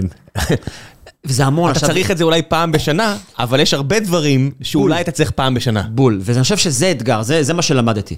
בסדר? שאתה יודע, אם, אם יש מוצרים שה, שזה 80-20, נכון? זה, אתה יכול להגיד, אני, אני 80% מהלקוחות, צריכים 80% מהדברים, 80% מהזמן, כן. וזה עובד מדהים. בבנקאות, הלונג טייל, הזנב הארוך, הוא כואב. ה-867 שאתה צריך, לרואה חשבון שלך, האסמכתאות, הוא, הוא כואב והוא ארוך, הוא, הוא ענק. כן, ומי שחושב שזה רק גל, שאולי סטארט-אפיסט, ואולי, לא יודע מה, שנים ופפר, לא, יש שם בנקאים שעושים את זה. כן, כן, יש בנקאים. 20 שנה שאני מכיר אותם, מן הסתם, כי הם עברו איתך. חלקם ו... 15-20 שנה, זה בנקאים שלנו, אנשים שניהלו מחלקות פרימיום בלאומי ופועלים. כן. זה, זה פשוט עניין של, אה, אתה יודע, אתה, אתה מנסה, כשאתה בונה חברה, אתה מנסה כל פעם לחשוב מה ה-MVP, נכון? זה קשה, כי כל החלטה כזאת ב-MVP בבנק, אוקיי, אני זוכר את לילך, אה, אנחנו מדברים על תחילת הדרך, על חשבונות לאמריקאים. נכון. לבעלי אזרחות אמריקאית. אתה אומר, אוקיי, יש פה, אני, אני כבר מכיר לא מעט אנשים שיש להם אזרחות אמריקאית, הם היו שם מספיק שנים, המון. התחתנו ככה, לא משנה מה. אממה, אם יש לך אזרחות אמריקאית... אי אפשר לפתוח בדיגיטל. הכמות עבודה שהבנק צריך לעשות. נכון. רק כדי שממשלת ארצות הברית לא תשלח את ה... לא יודע מי, בשחור, להוציא אותך להורג פה, היא מטורפת. חד משמעית. ואז אתה עושה את ההחלטה של ה-80-20, אה, אז אני לא אתמוך באזרחים אמריקאים, רק שזה כואב, כי ה-20% שאתה משאיר בחוץ, זה הרבה פעמים חבר'ה שאתה מאוד רוצה בפנים. יותר מזה, זה גם חבר'ה שבצדק, אחרי זה כותבים ברשתות, כן. שזה כואב להם, והם צודקים. כי יש, יש הזנב הארוך. של אזרחים אמריקאים, אזרחים אה, עם, אה, שמשלמים מס במדינה אחרת. שהם גם אזרחים אמריקאים, כן. כן, שהם כן. גם אזרחים אמריקאים. כן. ש, או שיש להם אזרחות מס נוספת, או שהם צריכים אסמכתה, או שהם רוצים צ'ק בנקאי עכשיו. או שהם רוצים שלושה כרטיסי אשראי, שהתוכנה עוד לא תומכת, בסדר? אני תומך באחד, הם רוצים שלושה גם לילד, שזה לגיטימי, ו- ואני אוהב את זה, וזה בסדר. והם רוצ, לא רוצים פיקדון חודשי או שנתי, אתה יודע מה הם רוצים? פיקדון שבועי. אבל עוד לא פיתחתי את זה, אבל הם רוצים את זה. ואז הם כותבים בפייסבוק בכעס, אני רוצה פיקדון שבועי. למה? בבנק לאומי יש לי. והם צודקים ב-6,000 אחוז, ואני לא מצפה מהם להבין שזה, יש עקומה. לא, אבל הפריורטיזציה קשה. מה זה, תשמע, זה קשה, ובבנק, אני חושב שאחד הדברים שאני למדתי, שזה, אתה יודע, בפפר עשינו, באהבה גדולה, ועשינו אפליקציה שעשתה קצת דברים. כשאתה עושה בנק שלם, עשית- עשינו גם כמה אפליקציות. עשינו כמה אפליקציות, אפשר אבל- אפשר לדבר על זה, אבל עשינו כמה שזה אפליקציות. גם היה קצת דיפוקוס, אבל אני חושב שאתה, אבל לא ניסינו לטפל במשק בית שלם, בסדר? בכל העולם שלו. זה, זה פנה, אני חושב, לקהל טיפה יותר, אה, שהצרכים שלו מצומצמים יחסית. לא ניסינו לטפל בצ'ק הבנקאי ובערבות ובחשבון הזוגי שלו ובדברים המורכבים. לא, לא ניסינו, כי זה, זה אפילו לא היה ב... ב- זה לא היה. בסקופ. אה? זה לא היה בסקופ. אבל כשאתה בא, אני בא להתחרות בבנק לאומי, בבנק פועלים, ואני מקרא ב- בעתיד בסיטי בנק. אני, צריך, אני, רוצה, אני רוצה שמשק בית יעבור. אני רוצה לאפשר לו לעבור אליי, לא להחזיק שני חשבונות או חשבון לילד בפפר. מי שהגדרה של לעבור זה להעביר את כובד המשקל הכלכלי, זאת אומרת לצורך העניין התנאי הכי אה, הגיוני, הכי קל, לאיפה המשכורת נכנסת. נכון. כי אם המשכורת מגיעה הכרטיס אשראי, ומגיע הפיקדון, ומגיע הערבות, ומגיע הצ'ק הבנקאי, ומגיע כל התר"ם וכל ההרשאות לחיוב. ואני חושב שה-MVP, וזה אגב learning, אתה יודע, לסטארט-אפים אולי בתעשיות אחרות, ה-MVP בבנקאות אינו M, הוא, הוא מה שנקרא M גדולה. יש, יש תעשיות שזה M קטנה. אתה זוכר את האפליקציה יו? היה לה- היה להם MVP מאוד אני- יפה. אני, בגלל זה שאנשים באים אליי, או לגיל פה, ומתחילים, אתה יודע, זה פינג פונג על המוצר שלהם, אני אומר, אני יכול לספר לך מה אני עושה, אבל זה אני מאמין לעסקים שאני אוהב להרים. אני אוהב להרים, וגם פה בתוך החברה, לעשות ניסויים, שזה אם זהירה. אין לי בעיה שבקצה הדרך יש הר. יש אם של. אה, אה, כסף לעשות עבור החברה.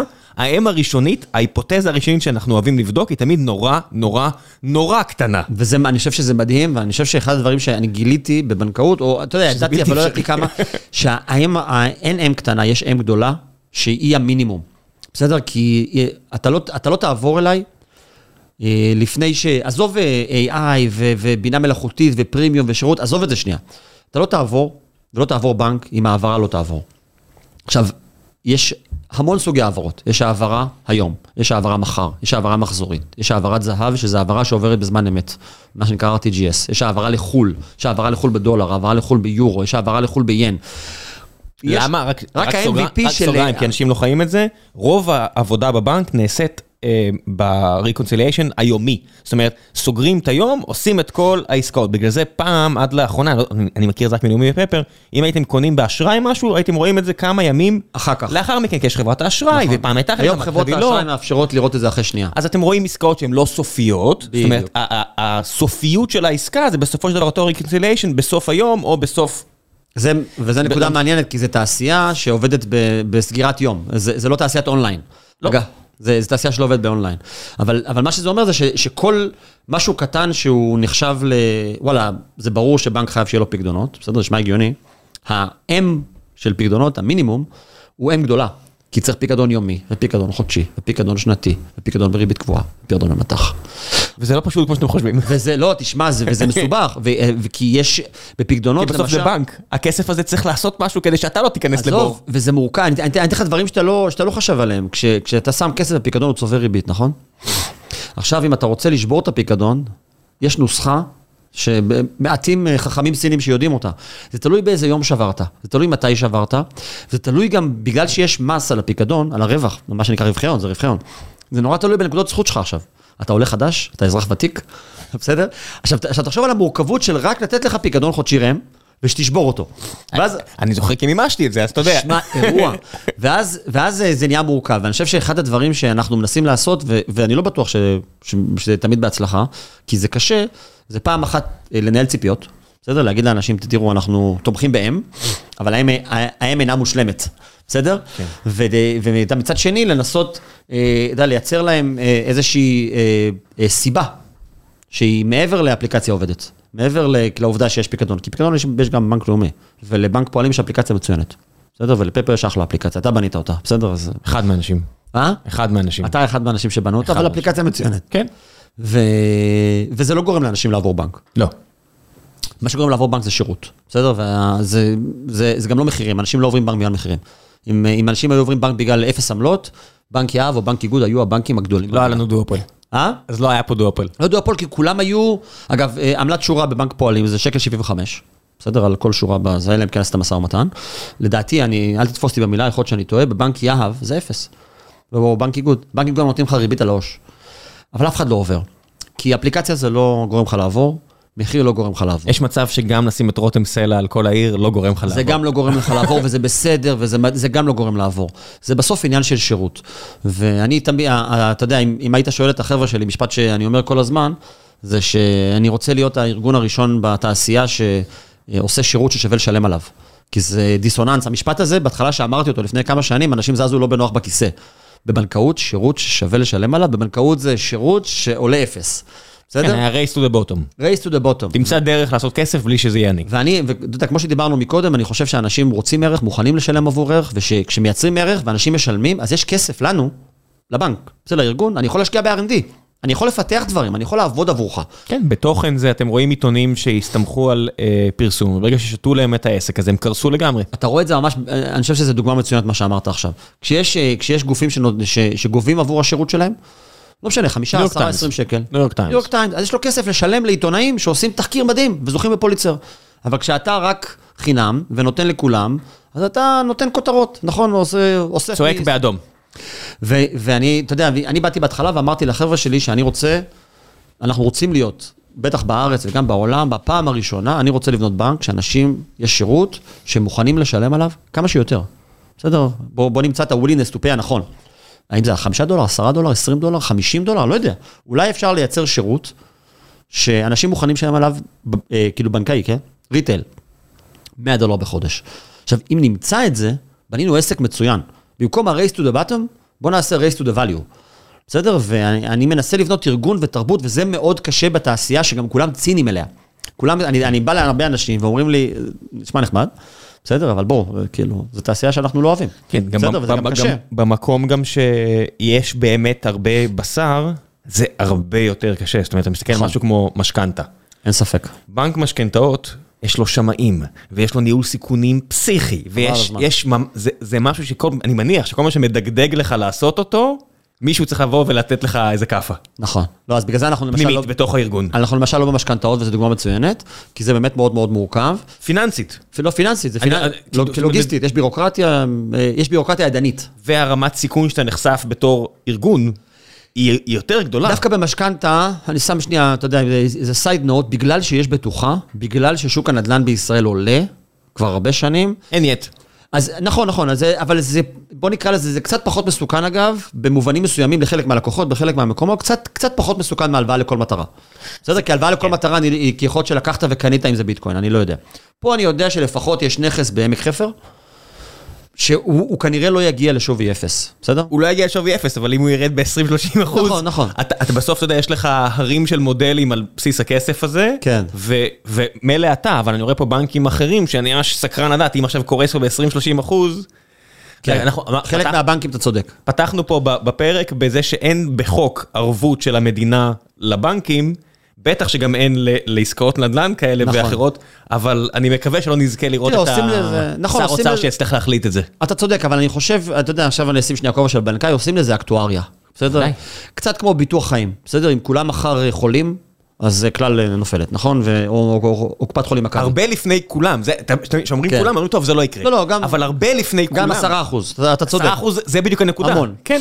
אז עושים לזה איזושהי אקטואריה ולוקחים דברים מסוימים, אני חושב שדווקא יש שני דברים, אגב, בארץ, אה, שאנחנו לא עוסקים בהם, בעולם הבנקאות, אבל אה, אני חושב שמשכנתאות וגם הלוואות רכב, אגב, אתה, אתה תופתע. מה מה זה הופתע? זה השוק השלישי. בארצות הברית השווקים- ה- החובות הכי גדולים בעולם זה חוב המשכנתאות האמריקאי, אחרי זה חוב הלימודים האמריקאי, ואז רכבים. ואז רכבים. כן, אבל, אבל במשכנתאות וברכבים, בגלל שיש בטוחה, ובגלל שבארץ, אה, זה נחשבים לנכס, לנכסים יחסית יציבים, גם, גם בתים וגם רכבים. בסדר? ובטח בקורונה ב, עם הקשיי לוגיסטיקה. בסדר? בוא תנסה לקנות רכב. יש אנשים מחר- שמוכרים רכב יותר, מ- הם, ביותר ממה שהם קנו. מכרנו מזדה 2 משומשת, שחשבתי שבאמת, אני אומר, אמרתי לליפז, אמרתי, טוב, נקבל אלפי שקלים ספורים. יותר ממה שקנית בטח, לא? לא, לא יותר ממה שקנינו, כי היה אוטו בן 7, אבל הרבה הרבה הרבה יותר ממה שחשבתי שהוא שווה. אז יש היום, יש היום רכבים מסוימים, אתה יודע, מדברים על ג'יפים ולנד קרוזרים, אתה יודע, אין ספק שזה עשירון למעלה, אבל, אבל שבגלל לוגיסטיקה, אנשים מחכים שנה, שנה וחצי להזמנות של רכבים כן. מסוג מסוים. אז אם יש לך משומש, אז אם יש לך משומש, לפעמים אתה יכול לקבל כמעט כמו שקנית. אז עכשיו אני אקח אותך עוד איזה ס- איזה סטייה כלכלית זו. אבל זה עניין של אה, מכולות. אין מכולה, אה, המכולה לא מגיעה. לא, זה- זה גם עניין של ניהול אה, ציפיות מאנשים מהחיים שלהם, זאת אומרת, כן, תלמד להתאפק. אבל תלך שנייה למקומות, אתה יודע, תסתכל על מחירים של, אה, אה, קרקעות ונדל"ן בעמק חפר ובשרון, מה קרה? אה, כולנו רוצים לצאת מתל אביב. בסדר, פעם לגור אגב בכפר נטו בבית יהושע או בעמק חפר היה סיוט. כי אני צריך לגור בתל אביב. היום כולם רוצים לצאת מתל אביב, נכון? יש, ויש אנשים עם כסף, לא בהייטק, לא בהייטק. והמושבים האלה, יש להם, נקרא לזה אזור תיחום, יש קרקע, וזהו. יש קו אדום, אי אפשר לבנות יותר. עכשיו, once קנית את כל הקרקע, מפה זה יכול רק לעלות. כי אין, אין זה לאן הפיץ של להתרחב. ביטקוין. לא, אבל, אבל, לא, אבל שם, אבל זה מה שזה. אגב, אתה, אתה כנראה צודק, אבל זה כנראה, עכשיו, אז, אז שם, כאילו ביטקוין אתה יכול להתווכח האם בסוף, אנ- אה, האם יש אתה- ערך? האם, לא, לא רק אם יש ערך, האם הביקור, האם, האם אנשים יבינו מה הם עושים עם הנכס אחר כך. אבל כשיש לך את אה, כפר ויטקין, שיושב על, אה, שכו- על שמורת טבע, והוא לא יכול להתרחב כי זה שמורת טבע, יש נחל אלכסנדר. אז אם קנית חלקה שיושבת שם, אין, אין עוד אחת. זה, במד- זה במדינה- סקרסיטי, נכון? במדינה של 20 אלף קילומטר רבוע עם יותר משלושה ילדים בממוצע, אני אטען שכל פיסת אדמה, ממש ככה. מלבד, אתה יודע, בלב המדבר, נכון. אה, נכונה לתזה הזו, נכון. אבל... אה, לא, וזה נכון בנדל"ן, ואני חושב שזה גם נכון ברכבים קצת בישראל, לפחות בתקופה האחרונה. אז אני חושב שבגלל זה... אז למה לא רכבים למשל? למה לא מה? למה לא רכבים למשל? למה לא... אמרת שאתה נמנעים ממשכנתאות ונמנעים מרכבים. פוקוס, נגיע לזה. אין, זה, לא, מ- זה לא ממקום אידיאולוגי. זה פשוט עניין של פוקוס. אני צריך, אתה שאלת מקודם על ה-MVP, על ה-M הגדולה, אז הלוואות ו- ורכב זה M גדולה מאוד. אני צריך קודם כל ש- אה, לסיים את החשבון הזוגי. כי אתה וליפז, אני מניח, מנהלים חשבון זוגי. זה deal breaker. זה deal breaker. עכשיו, יש לי הרבה לא- לקוחות. כן, לא מוכן שזה יהיה רק על רק על שמם, רק על שמי. המון אנחנו רוצים לקוחות. שקיפות בבית, כן. יש לנו המון לקוחות, יש לנו 80 אלף איש ברשימת המתנה, חלק גדול, עצום מהם, אולי החלק אפילו הכי גדול, מחכה לחשבון זוגי, ובצדק. אני צריך לסיים ניירות ערך, כי אנשים רוצים לסחור, הם, הם רוצים לקנות אה, S&P. בסדר? עזוב, אני לא מדבר אפילו על אפל. הם רוצים לקנות מדד, אה, לשים את הכסף שלהם ב... ורוצים שזה יהיה פשוט ונוח. רוצים שיהיה פשוט בנוח. אז, אז הם אומרים, אני מחכה לעבור, אני מחכה לנייד אליך, אני, אז, אז הם פתחו חשבון, עשו קצת פעילות, אומרים, בשנייה שאני יכול להעביר את התיק מבנק פועלים, אני עובר. האם אז- האם אז אתה מתחיל מה- אה, לחשוב על כל מיני גימיקים כמו שברי מניות וכאלה, כמו לא. שניסינו בפפר? לא, לא, לא. הכי פשוט. הכי פשוט, אני הכי פשוט, שוב, אני, אני, אתה יודע, אם יש משהו שגיליתי, זה שהגימיקים האלה לא עובדים. זה לא מנייד. זה נראה טוב בעיתונות, זה נראה טוב, אני, אני, יש לי לב של product, אתה מכיר אותי קצת, אני אוהב product, בסדר? וזה לפעמים אתה מתאהב ברעיונות שלך, ואני מתאהב ברעיונות של עצמי. והלקוח בסוף, מה-keep it simple, ה KISS הזה, בסדר? keep it simple stupid, וזה פשוט עובד. ו... לפעמים- שירות, תן לי שירות טוב על מה שאני מכיר פחות טוב במקומות אחרים. אז אתה שואל על מה אנשים מוכנים לשלם, וזה מעניין נגיד בניירות ערך, עשינו את הבדיקה, יש, הם, הם, אחד הם רוצים מוצר פשוט כמובן שיהיה זול והכל, הם בעיקר מוכנים לשלם על היכולת להתייעץ עם מישהו. וואלה. שזה קטע, כי מה הם אומרים לעצמם? יש לי כסף פנוי, חלק מהאנשים יודעים מה לקנות, חלק מהאנשים לא. עכשיו, הבן אדם אומר לעצמו, ועכשיו זה, זה מעניין שאתה יושב עם משק בית, אתה יודע שכשהוא חושב על הכסף הפנוי שלו, הוא לא מסתכל רק על ניירות ערך. מה הוא אומר לעצמו? יש לי עו"ש, יש לי חסכונות, ניירות ערך וגמל והשתלמות. ראם, תעזור לי לחשוב שנייה, מה אני עושה עם זה? קיבלתי עכשיו אה, אה, 100 אלף שקל מסבתא, בסדר? אחלה סבתא. אחלה סבתא, בסדר? מה אני עושה עם זה? עכשיו, יש הרבה כאלה, אני, אנחנו מקבלים מלא שיחות כאלה. אנשים שאני אומר לך, לפעמים זה מיליוני שקלים. בסדר, אה, הוא מכר בית, והוא הוא, הוא עוד לא יודע מה לעשות עם הכסף. הוא קיבל ירושה. יש אנשים, יש לנו אנשים שמכרו מניות ואופציות, בסדר? והם לא יודעים מה לעשות עם הכסף, אז הם רק צריכים, במקום ללכת לפייסבוק או לחבר, הם צריכים עצה.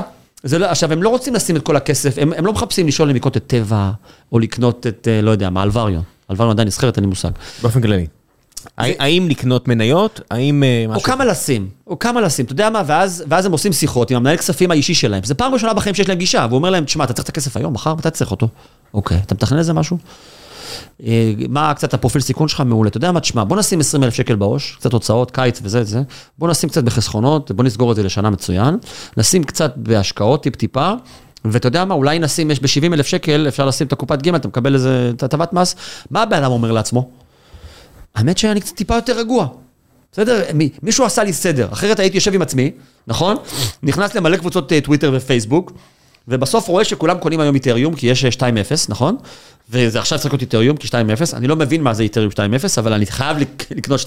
וזה עלה מ-800 ל-1800 תוך כמה שבועות, תוך 1800, שבועיים. ובפרלמנט של החומוס, אם אני לא אגיד שיש לי איתריום, לא יזמינו אותי. אז כאילו, ואני רוצה להיות בפרלמנט, אז אני אשים את הכל באיתריום, מנגבים עם קריפטו ולא עם בצל. זה ככה זה נראה. ואני, ואז אתה רואה ב- בן אדם שהתייעץ עם מישהו, פתאום יש לו שקט נפשי, והוא אומר, תשמע, האמת שאת זה לא היה לי אתמול. מה באמת לגבי קריפטו? אז אה, קריפטו זה... זה תחת ה bucket של אה, משכנתה ורכב, זה תחת? ה bucket שלא בפוקוס, כי... למרות שמלא אנשים מבקשים, יש מלא אנשים שאומרים, אני לא פותח עד שאני אין לי קריפטו, ואני מבין אותם אגב. אגב, אני נמצא בקריפטו כבר מ-2016 או 2017. אני מאוד מאמין בדבר הזה, אתה יודע, side, as a side note. כן, תמיד, אני זוכר שאמרת לי אמזון וקריפטו. כן, אני, אני מאוד מאמין בזה, מאוד מאמין בזה ממקומות אחרים. בסדר, אם, אם, אם אתה רוצה לדבר על זה, לאו דווקא בהיבט הבנקאי של זה. אני חושב שזה, יש, יש לזה המון יתרונות, אבל זה, זה פשוט די-פוקוס, בסדר? הקריפטו ל-99.9% מהאנשים זה נכס, כמו מניה, בסדר? אז אה, אתה יודע, אה, זה, זה, זה לא currency, אנחנו אוהבים לקרוא לזה כ-currency, אוהבים לכתוב על זה כ-currency, אבל אני לא יכול לשלם עם זה לקנות נייר טואלט. אז עזוב שנייה ש... אילון מאסק אולי כן מקבל או לא מקבל, בסוף תן לי. שיהיה לי וזהו, אני אני רוצה ש-2% או 3% נכס. מהכסף שלי יהיה באיתריום ועזוב אותי. בדיוק, אז המס- אז מסתכלים על זה היום כנכס, בסדר, זה מניה. ובשביל לאפשר את זה כמניה, כנכס, יש, בגלל שהרגולציה אה, עדיין לא מטפלת בזה, אני, אני אנסה שנייה להסביר משהו בלי לעשות אה, כאילו, כאילו complication. כשה, כשה, כשאתה קונה מני- אה, מניה דרך הבנק, מי שאולי, מי שאחראי על המניה, שהיא לא תתאדה לך באוויר, זה הבנק. אני מחזיק כסף, בסדר, הון עצמי, אה, סיכון, עבור אה, העובדה שיכול להיות שהמניה שלך מוחזקת אצל מה שנקרא קסטודיאן, איזשהו גוף... חבר בורסה. איזה חבר בורסה, נגיד אה, בארצות הברית, נגיד סיטי בנק, בסדר, לצורך העניין. שהוא יכול להלוות אותו לאחרים, הוא יכול לעשות מה שהוא רוצה, אבל הוא, אתה, הוא בעצם מבטיח לך שאם אתה עכשיו מבקש למכור, הוא מבטיח לבנק, זו נקודה כן, חשובה. מבטיח הבנק לבנק. מבטיח לך. זה אומר שאני מחזיק כסף למקרה שסיטי בנק נופל, או שהמניה נעלמת או שפרצו אליהם. אני מחזיק, אני מחזיק איזושהי בטוחה. אחד לאחד, לא אחד לאחד, אבל אני מחזיק, זה עולה לי כסף. כי זה כסף שאני משקיע. שהוא צבוע. הוא צבוע, זה עולה המון כסף, זה יכול להיות לבנקים מסוימים מאות מיליונים. בסדר? אם, ת- אם אתה זוכר פעם שהיה לרובינות את הסיפור הזה, שהיו צריכים להחזיק. כסף. בדיוק, אז, אז צריכים להחזיק הרבה כסף מאחורי זה. בביטקוין, בגלל שזה מאוד ולטילי, אז הרגולטורים אה, מתלבטים כמה כסף הבנק צריך להחזיק מאחורי זה. בסדר? כמה, רגע, כמה זה באמת מניות? מניות זה, אני, אל תתפוס אותי המילה, אני חושב שזה 10 או 15 אחוז. מה, מהשווי של התיק? אתה חייב להחזיק שכן. כנגד הקסטודיאל? אני, אני חושב שכן, יכול להיות שאני טועה, אבל אני, אני מניח שזה באזור הסדרי גודל האלה. בביטקוין יש אה, דיבורים שהרגולטור האמריקאי הולך לדרוש אה, מאות אחוזים. כלומר, יותר ממה מאות? ש- כן, בגלל... ה- אבל זה חייב להתאזן כל יום? עכשיו, זה, זה עוד לא רגולטד, זה עוד לא מוסדר. אז רק הציפיות שידרשו מ, מ, מהבנקים לשים כל כך הרבה כסף מאחורי זה, גורמות ל, ל- לרוב הבנקים להגיד, בוא נחכה לראות לאן זה הולך. בסדר? וזה הסיבה שהיום בנקים לא מאפשרים מסחר. בסדר? יש בנקים, אתה יכול לסחור לבד, דרך כל מיני בתי השקעות, אבל אז אם קרה משהו לקסטודיאן, לביטקוין שלך בארנק, זה בעיה שלך. בסדר? ביטקוין. לכם יש בעיה שהכסף בכלל מגיע ממקומות כאלה? כי עד לאחרונה, זאת אומרת, מישהו אה, עשה החלטות טובות, קנה ביטקוין ב-2010, עכשיו יושב על מיליוני דולרים, הוא היה תקוע עם הכסף, כי הוא אפילו נכון. לא יכול לשים את הכסף בבנק, כי הבנק יגיד, אני לא מזהה את הכסף הזה, זה חשוד, אני לא רוצה את הכסף שלך. נכון, אז היום יש אה, תהליכים טיפה מורכבים של, אה, שיש מערכות שנקראות Chain Analysis, לא יודע אם אתה מכיר או לא. יש כל מיני uh, uh, software שעושות uh, uh, know your transaction או know your token, בסדר? מה שנקרא KYT. כן. שזה, כאילו, תחשוב איזה תעשייה שלמה התפתחה סביב העולם הזה של קריפטו. כאילו נוצרו סטארט-אפים חדשים שרק מנסים... כן, אה, לראות- אחורה בעצם את כל הטרנזקציות של... של- של ה- שזה לא עבר אה, שודד ים ב- ברוסיה. עזוב, בסופו של דבר, מה הרבה אנשים עושים? נניח, אני אקח לדוגמה את איטורו, חברה ישראלית, שאני מאוד מסמפה את החבר'ה שם, קנית כסף, קנית בקריפטו, הרווחת, הרווחת, הרווחת, נניח, בתקווה, יום לפני כן, לפני שאתה רוצה להנזיל את זה, מעביר את זה לאפל, ואז מוכר את אפל ובא לבנק, הנה, חבר'ה, זה כסף מעסקה של אפל. נכון, עכשיו יום אחד הבנק יכול להתעורר ולשאול שאלות על זה, כי בסוף אם אתה, אם עשית מהלך כזה, אם, אם קנית, קנית, קנית, העברת לאפל, ואז העברת אליי, אני liable, אם לפני אפל, הרווחת. זה לא משנה, אם לפני אפל הכסף שלך שימש אה, טרור או הלבנת נכון, הון, אני אומר, מעבר למס, שבדיוק לא מזמן פגשתי שוב את ערן יעקב, שמנהל פה את נכון. רשות המיסים בארץ, אז הוא בדיוק חזר, וזה משהו שמאוד מעניין אותו, והוא בדיוק חזר עכשיו מאיזושהי פגישה אז שפגשתי אותו עם צרפת ואנגליה, אולי קראתם קצת בעיתונים, דברים כן, כן. שקרו, הם מנסים להילחם ביחד, כי זה, בטח. זה אתגר מאוד מאוד משמעותי. זה פוגע במיסוי במדינה, בסוף צריך רמזורים, אני מסכים. בסוף... כן, ותחשוב, תחשוב- ומה שמדהים, שכולם חושבים שזה אנונימי, אבל זה הכי לא אנונימי. הפוך לא. מאנונימי. לא, זה לא מה זה know your token? יש שובל כל כך ארוך של ראיות, שאנשים שעשו פולישטיק, עכשיו בעיקר צריכים לחשוב איך הם באים ומשלמים את הכופר למס הכנסה ולהגיד, אוקיי, עשיתי טעות לפני חמש שנים, בוא נסגור את זה. זה נקודה, אגב. אני רוצה לישון טוב בלילה. נקודה מרתקת, אני חושב שאתה במובנים מסוימים, אה, אפשר אה, לעקוב אחורה יותר טוב מאשר במערכת- הרבה יותר טוב. במערכת הבנקאית. הרבה יותר ואנשים טוב. לא יודעים את זה. כן. הרבה הרבה יותר טוב. כן, כן, השארתם שובל של ראיות. הבלוקצ'יין משאיר שובל יותר טוב ממס"ב. כן? אז אין על. הטריק הזה שאמרתי לכם על- על איטו, מספיק שיהיה צו בית המשפט שיגיד להם, אוקיי, תביא לי את הדאטה הזה והזה, הכל נופל. והתחת שלך באש. אז בגלל זה אני חושב שהרבה בנקים, גם אנחנו, אנחנו שנייה עומדים על הגדר, בסדר? אנחנו, מחכים לראות לאן זה ילך, כי, כי בסוף יש, אה, העלויות שיכולים להסיט עלינו, הם, הם. להיות יפרקו. לך את העסק. לא יודע, יפרקו את העסק, אבל הם יהפכו את... בהינתן... אה, ל- ל- אתה יודע, לא, אני פשוט אגביל את המספר של ה... של ה אני אגביל את, ה, את ההון, אני אגביל את, ה, את התיק של ה... את תגיד, לא תוכל. להכניס יותר מככה וככה. אבל אז זה, זה, אין לזה ROI. כלומר, כאילו, כמות האנשים שאני אשים על זה, הפיתוח, analysis... ממה אתה מרוויח פה בעצם? בדבר כזה, זאת אומרת... מה, בקריפטו? אני זוכר, לא יודע, LTV של אה, לקוח מערכת בנקאות הישראלית, אה, בגלל שאנשים כמעט לא עוברים בנקים, הוא איזה 40 אלף שקל, משהו כן, כזה. משהו כזה. ונניח שזה חבר'ה של קריפטו, ממה תרוויח עליהם? מהדברים האחרים, אני מניח, מהשירות הפרימיום שלך, מהחודשי, לא יודע מה. אם, אם אתה מסתכל על אה, מסחר בקריפטו כמסחר במניות, שככה אנשים מסתכלים על זה, כלומר, זה מה שנקרא buy and hold, בסדר? זה לא buy and pay. בסדר? יום אחד שזה יהיה מטבע, נעשה שיחה אחרת.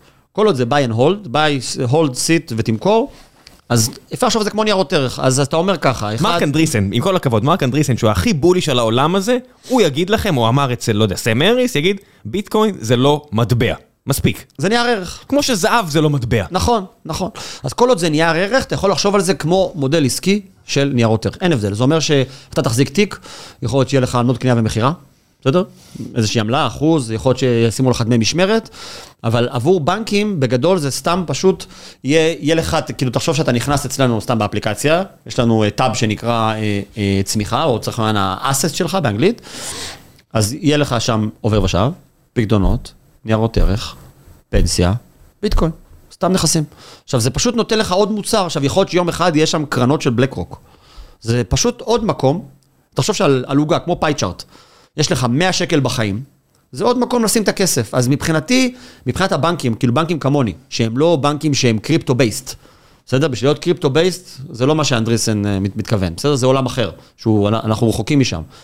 זה בסך הכל עוד מקום שאתה חושב תקבל תשואה. עכשיו, יכול להיות שיום אחד... ולך יהיה איזשהו ונדור שידאג לך. אני, אני אעבוד, כמו שיש לי, אני עובד היום עם, אה, עם ברוקר ו custodian בשביל לאפשר לראם שרמן לקנות אה, ניירות ערך בנסדק. אתה רוצה, כאילו, אתה עובד על זה. לא, זה, זה, זה באוויר בבדיקות אבל. כן, אני אומר. כן, כן, כן, זה עוד לא פתוח. זה עדיין לא. פתוח, לא, לא. אתה- אתה כבר אני- עובד איתם. אני משחק עם זה בטלפון שלי ואני אתה קונה. כבר עובד עם זה, אני כן. כבר עובד עם זה, אז, אז יש לנו ברוקר ו custodian וקונים ניירות ערך, אז יהיה לי ברוקר ו custodian לזה. עכשיו, אגב, תשאל, אני אלך איתך שנייה קדימה, לא ב roadmap, לא בפוקוס, אבל תשאל אותו דבר על כל נכס אחר. יום אחד ייתנו API, ל... יש היום אה, גופים שמאפשרים לקנות... אה, חצי אחוז בבניין החדש של מייקרוסופט ישראל. כן, בול בפוני, זה מה שבאתי להגיד. אז יהיה עוד tab שנקרא נדל"ן. אחרי זה יהיה עוד tab שנקרא... לא יודע מה, כל קרנות ריט למיניהם, כל ממש קרן ש... ככה. עזוב, מנצ'סטר יונייטד אה, מג'עג'ע, תכף ימכרו אותה. אז אני, אז, אז תסתכל על זה מנקודת נראות הבנקאית על הלקוח, הלקוח מבחינתו זה פשוט עוד מקום שהוא יכול לקחת את ה... נכנסה לו המשכורת 20 אלף שקל, נכון? שילם חשבונות, נשאר לו 5,000, נכון? ואז הוא הולך ל tab אחר, ואומר, אוקיי, בוא נעשה אלוקציה. אני אשים 100 שקל בעו"ש, כי אני, אני יודע שיורד לי חשבון חשמל, אשים אה, 3,000 שקל ב, ב, בחיסכון לשנה, כי אני צריך את זה עוד שנה, כי אני נוסע עם אשתי לחו"ל, נכון? נשים אלף שקל ב... ב אתה יודע, רבע אחוז בבניין של מייקרוסופט, נשים אלף שקל בקריפטו, אלף שקל ב-S&P 500. זה עולם מתוקן, ואז הלקוח אומר לעצמו, אני בסך הכל נתנו לי עוד ערוץ, שאני יכול לשים בו את הכסף שלי, אני בתור בנק נתתי ללקוח, פשוט אפשרות, מה שנקרא diversification. כן, ברגע שאתה מוריד friction, זה מדהים כמה פתאום העולם נפתח. אנשים לא מעריכים עד כמה בטח. אה, חיכוך מונע מדברים לזרום כמו שצריך. נכון. קוינבייס, ברגע שהפכה את כל החוויה הזאת למאוד נוחה לאמריקאים, פתאום כולם נהיו סוחרים, אתה יודע, לא יודע אם זה טוב או רע, אבל נכון. It is what it is, אתה יודע, הגל הזה של המים-סטוק, אני לא יודע עד כמה אני מאמין שזה באמת אנשים ברדיט עושים ולא חבר'ה טיפה יותר מתוחכמים. אני גם חושב, כן. אה, בלי לציין פה שמות של קרובי משפחה שלך, אתה יודע שזה העבודה שלהם, לה- להשיא תשואה לבעלי, למשקיעים שלהם. נכון, נכון. אבל חלק מהדברים פה, לגיטימי. bed bath and beyond וכל מיני כאלה דברים שקורים עכשיו, טיפה יותר מדי מתוחכם מכדי שאני אקנה את הסיפור הזה של, אה, אני מסכים. של רדיט, אבל אה, בסדר. אני סיפור. סיפור טוב זה תמיד נחמד. אני חושב שאני ואני, אני מסכים איתך עם הסיפור הזה של ה friction. שוב, אני, אני פריק של לקוחות, של משקי בית, של, יודע, של, של אנשים פרטיים. ואני מאוד אוהב, אתה יודע, תמיד להסתכל עם הלקוחות, אני יושב, אה, אני פעם, אני כמה פעמים בשבוע יושב literally בשירות לקוחות ועונה לאנשים בצ'אטים שעות על גבי שעות, ונורא כיף לראות, אתה יודע, מה הם באמת צריכים. זה לא, אני, אני פחות אה, אוהב להסתכל על, אתה יודע, אנחנו אוהבים לדבר אה, בתעשייה על, על, על, על, על analytics, נכון? analytics זה דבר מדהים. כל מה שאני לא עושה את זה, אנחנו עושים טעות. שמה? כל מה שאנחנו לא עושים את זה, אנחנו עושים טעות. ואני רוצה לקחת אותך עוד צעד קדימה, אני חושב שלפחות, אתה יודע, ואני קצת ב-early stage אבל, זה ש analytics מספר לי ש- 24% מהסיפור. בסוף, כשאני מדבר עם אה, רם אה, גרשון ב-11 בלילה, ואז אני, אני, אני יכול לראות בגרף ש-22% מהטיקטים זה על זה, והם מחכים 6 וחצי דקות, ואני יכול לראות את זה. כן. ואז אתה מדבר עם הבן אדם, ואתה סופר את מספר סימני הקריאה או לא סימני הקריאה, ואם הוא אומר בסוף תודה עם לב או, או לא אומר תודה עם לב. analytics לא מראה את הדברים האלה. לא, בסדר? וזה זה זן אחר לגמרי. אם הוא כתב של- הרבה או לא כתב הרבה. כן. ואני אני למדתי מזה, וגם התחלתי עכשיו להכריח את כל ה product מנג'רים והמנהלי שיווק, לתפוס משמרות. אין, אין, אין דבר יותר טוב מלחוות את הלקוחות שלכם. אז אני לא אלך על מה שאנחנו עושים פה אה, ולמשנה של גיל, אני אספר לכם על JoyTunes, שהם התחילו את החליליות שלהם, הם הסתובבו פה בקניונים בארץ. גדול. כדי לראות את הילדים, אם זה כיף להם שמע, או מדהים. לא כיף להם, מדהים. ותראו איזה אימפריה הם בנו. מדהים. אין תחליף ללחוות את החוויה עם הלקוח שלכם כמנהלי מוצר, ובסופו של דבר חצי מהחברה זה מנהלי מוצר בפועל, וזה מעבר קצת, אני לטייטל. חושב דיסוננס, אתה יודע, יש Buzzwords בתעשייה שמדברים הרבה על דאטה ו analytics, וזה נכון, אבל זה קצת, אה, נקרא לזה פוגע ביכולת שלך באמת להבין שמאחורי המספרים יש בן אדם, יש לו משפחה, הוא גר בנהריה, בסדר? והוא הוא, יש לו, הוא צריך את הערבות כי הוא עכשיו חתם שכר דירה, והמובילים בחוץ, כן. בסדר? הוא לא טיקט שאתה יודע, שמחכה בין, אתה יודע, בגרף, בין 45 דקות לשעה. לא, הוא, הוא נמצא בטיקט הזה, אבל האמת שאתה מדבר איתו, אתה מבין שבואנה, יש פה, יש פה לא, סיפור, יש כאב. בני המובר עוד שנייה שולק לו את הגרון. זה ממש ככה. וזה דברים שאם אתה לא יורד לשם, אתה לא יודע. ואני חושב שה...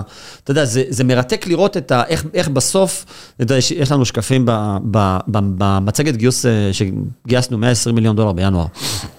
אה, אתה יודע, ממש קצת לפני כל, התקופה האחרונה. שמעתי על זה. כן. יכול להיות שעשינו משהו דומה, כן. ואני חושב שהיה לנו, אה, אחד השקפים, זה מצגת, יש מצגת אה, אינ- אינטרו קצרה כזה על החברה, בסדר? ואחד החלקים שאני תמיד רואה, אני חש, איפה, איפה הצד השני, נופל לו האסימון, אתה מכיר את זה? יש את ה- אתה מספר. מספר, מספר, ואז פתאום הצד השני עושה, בום, אני איתך, אתה מכיר את זה? יכול להיות ש... לא משנה. תמשיך. לא, אני, אני, פשוט היה לנו איזה אחד כזה השבוע, והיה לנו עם, עם חבר'ה שהם מתרבות נורא שונה משלנו, כן. נגיד אסיאתים, ואני אומר, אני לא מבין מה קרה פה, ואז מישהו בבק צ'אנל עושה, זה היה פגז. בול. אוקיי, אני מנסה להבין איפה זה היה, אבל אתה יודע. אז יש כאלה שאתה ממש רואה בעיניים של אוקיי, אוקיי, אוקיי, אה, וואו, אני איתך, הבנתי. כן. ויש לי חלק במצגת שמ, שמ, שמסביר בעצם, מראה את ה... נקרא לזה הקומפלקסיטי הפיננסי, ומראה שהעולם הפיננסי הוא נורא מורכב. ואז יש לי שקף שאומר אמ, שאנשים מרגישים לבד, you feel alone. click because you really are. ואז כל מי שתמיד, זה תמיד קורה לי בחדר, אנשים אומרים, האמת שגם אני מרגיש ככה, למרות שאני בנקאי השקעות בזה. כן. האמת שגם אני, המילה alone, פתאום נפלה, ואז, אתה יודע מה לקחתי מזה? את הצד האנושי, שגם כשאני מגייס כסף, אני יושב בסוף מול לקוחות פוטנציאליים, הם לא רק משקיעים, they're humans, they're people ש- they're suffering the same suffering שאני מנסה לפתור ללקוחות שלי. וכשנגעתי להם בנרב הזה, בתור לקוחות, הם פתאום הבינו מה הפוטנציאל העסקי. כש- כשאתה מדבר איתם רק על המספרים ועל הלוגיקה ועל הניתוחים ועל הפאי צ'ארטים ועל ה-2x2, 6x6, 4x8, זה הכל נראה הגיוני, הם שומעים אלף כאלה ביום.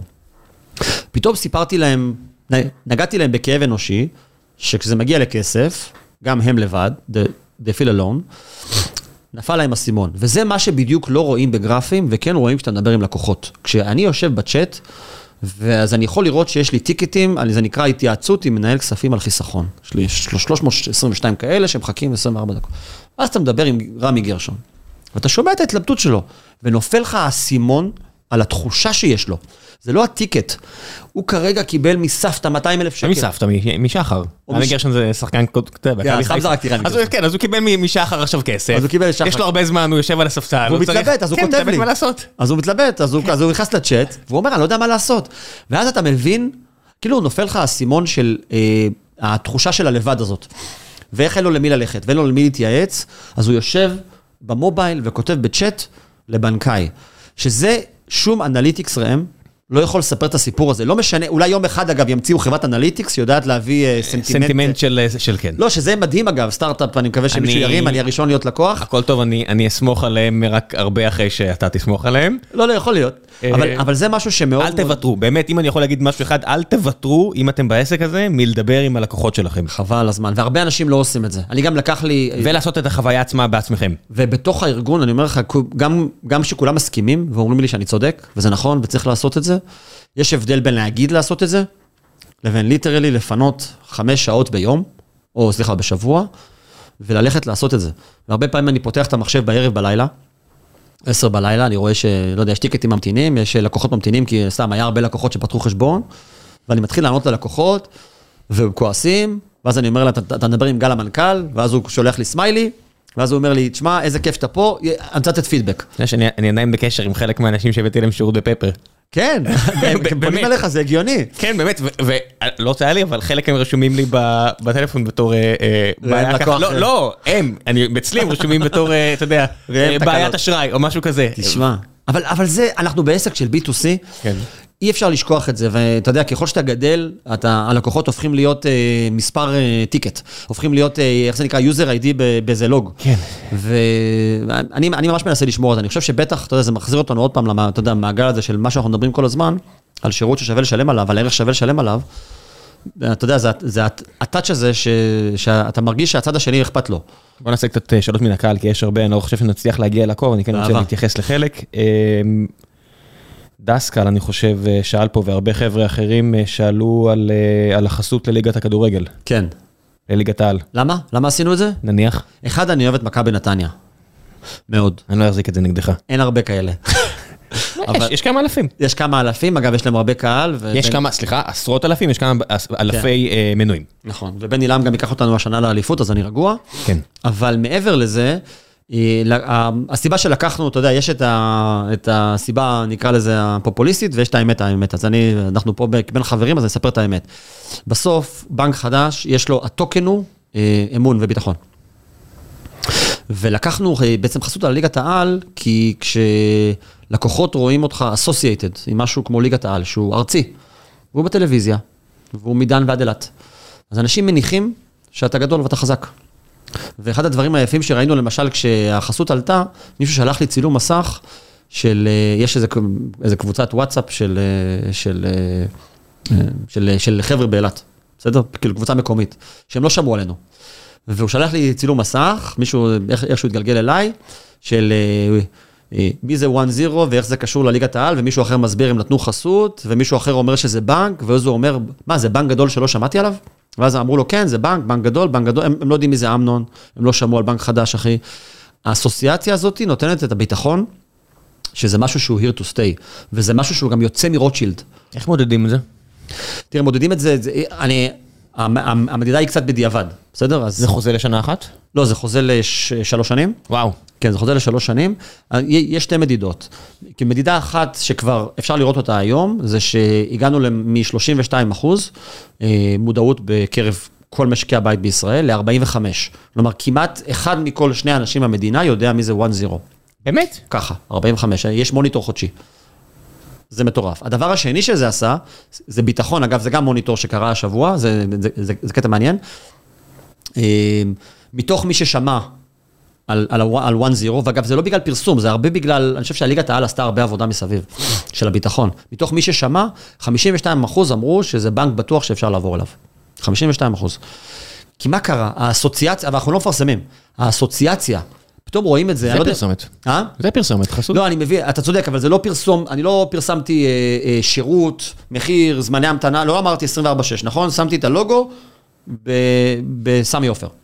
ואז מה קרה? אז אנשים מניחים שזה, וואי, זה דבר רציני, זה דבר גדול. כן. דבר גדול. ואז מה שקורה זה שאתה שואל אותם, אז הם אומרים, זה דבר גדול, נשמע טוב, אני לא מכיר הרבה, אני מוכן לשקול לעבור. עכשיו, זה שובר הרבה מאוד חסמים, אז ה-ROI הוא במודעות, בביטחון לעבור, ואני צריך לראות את זה אחרי שנה בהורדת עלות גיוס לקוח. כלומר, אני חייב לראות את זה, נכון? ו- ו- וזה, וזה הסיבה שעשינו. מעבר לזה שאני מאמין גדול בספורט, ואני חושב שחיבור של בנקאות וספורט זה דבר שהוא מאוד מעניין ופיננסי, אני חושב שגם ליגת העל עושה עבודה מעולה, אה, כי בטח בשנים האחרונות לצאת אה, מרק אוהדים, יש משפחות, יש ילדים, כן. יש אירועים, יש את ה... יש אה, כאילו ניקולס, מנכ"ל הליגות, באמת, הוא כבר חמש שנים שם לדעתי, עושה עבודה פשוט פנומנלית. בלקחת, אתה יודע, וזה זה רואים את זה בארצות הברית. כשאתה מגיע לליגת ה-NBA או הפוטבול, סביב המשחק קורים מלא דברים, מלא. יש ברביקיואים בחוץ, אתה מכיר את זה, כן, כן, במחצית יש משחקים. לילדים. פתאום זה לא רק אוהדים שרופים. אני חושב שהליגה הליגה עושה את הטרנספורמציה הזאת לאט לאט, ואני חושב שזה זה, זה משהו שמאוד הייתי רוצה להיות מזוהה איתו. מגניב. אמ, עמרי שואל, מה הדבר האחד שהיית משנה בבנקאות בישראל? שירות ששווה לשלם עליו. שפעם ראשונה שאני אתן שירות שעומרי יהיה מוכן לשלם עליו 50 שקל בחודש, ולא, ולא ינסה להתמקח איתי. אמ, דן שואל, אה, איך יכול להיות שאתם לא תומכים בבנקאות פתוחה? בנק שמתיימר לשנות את כללי המשחק. אז אחד, אנחנו תומכים בבנקאות פתוחה, וממש עוד כמה שבועות אנחנו גם נפתח את זה ללקוחות שלנו. הבנקאות הפתוחה זה, מי שלא מכיר, זה היכולת אה, שבעצם אתה אה, יכול להעביר או לשתף את המידע שלך מבנק אחד לבנק אחר.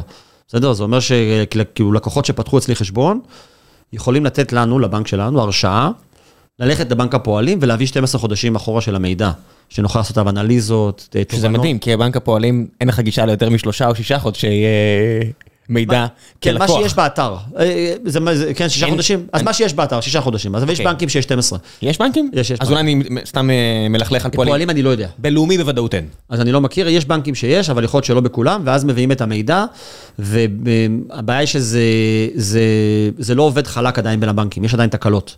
חלק מהבנקים, אתה קורא למידע והוא... יש נפילה. אז עכשיו השמשנו את זה, ועבדנו גם מול הבנקים ומול הפיקוח, ובשבועות קרובים זה עולה.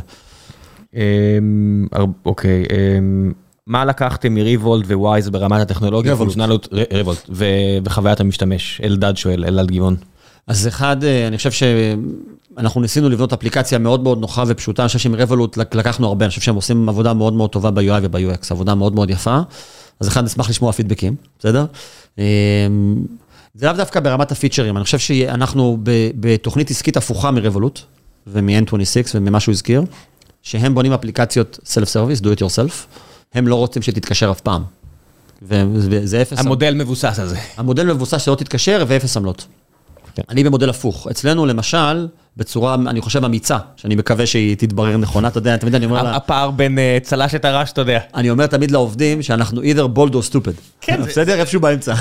אה, זה כן, זה- בדרך כלל משיק. אני אוהב את זה אבל, אתה יודע, בשביל זה אני קם בבוקר. אם זה היה קל אז כולם היו עושים את זה, אבל אנחנו שמנו בפרונט, העמוד בית של הבנק, זה לא אה, תנועות וטרנזקציות כמו ברבולוט או פפר או בבנק לאומי, זה צ'אט עם בנקאים. כלומר, אני אומר לך בצורה קיצונית, תדבר איתנו. זה, כלומר, כשאתה נכנס ופותח את האפליקציה, אתה ישר רואה את הבנקאית אלה, היא מתכתבת איתך, ויש שלושה מקומות של צ'אט, שתדבר איתנו בעמוד הבית. לא בעמוד הגדרות למה אתה כתוב לבנקאי, בעמוד הבית, אתה לא רואה תנועות בכלל. כלומר, בצורה קיצונית הלכנו הפוך מכל הבנקים הדיגיטליים, ושמנו את התנועות ואת היתרות בצד, והכל זה בוא תדבר, בוא תקבל אדווייס. אוקיי, בוא נעשה עוד קצת שאלות. שוט. מיץ' גולד שואל, מה לדעתך הוביל להפסד של פפר פיי לעומת ביט?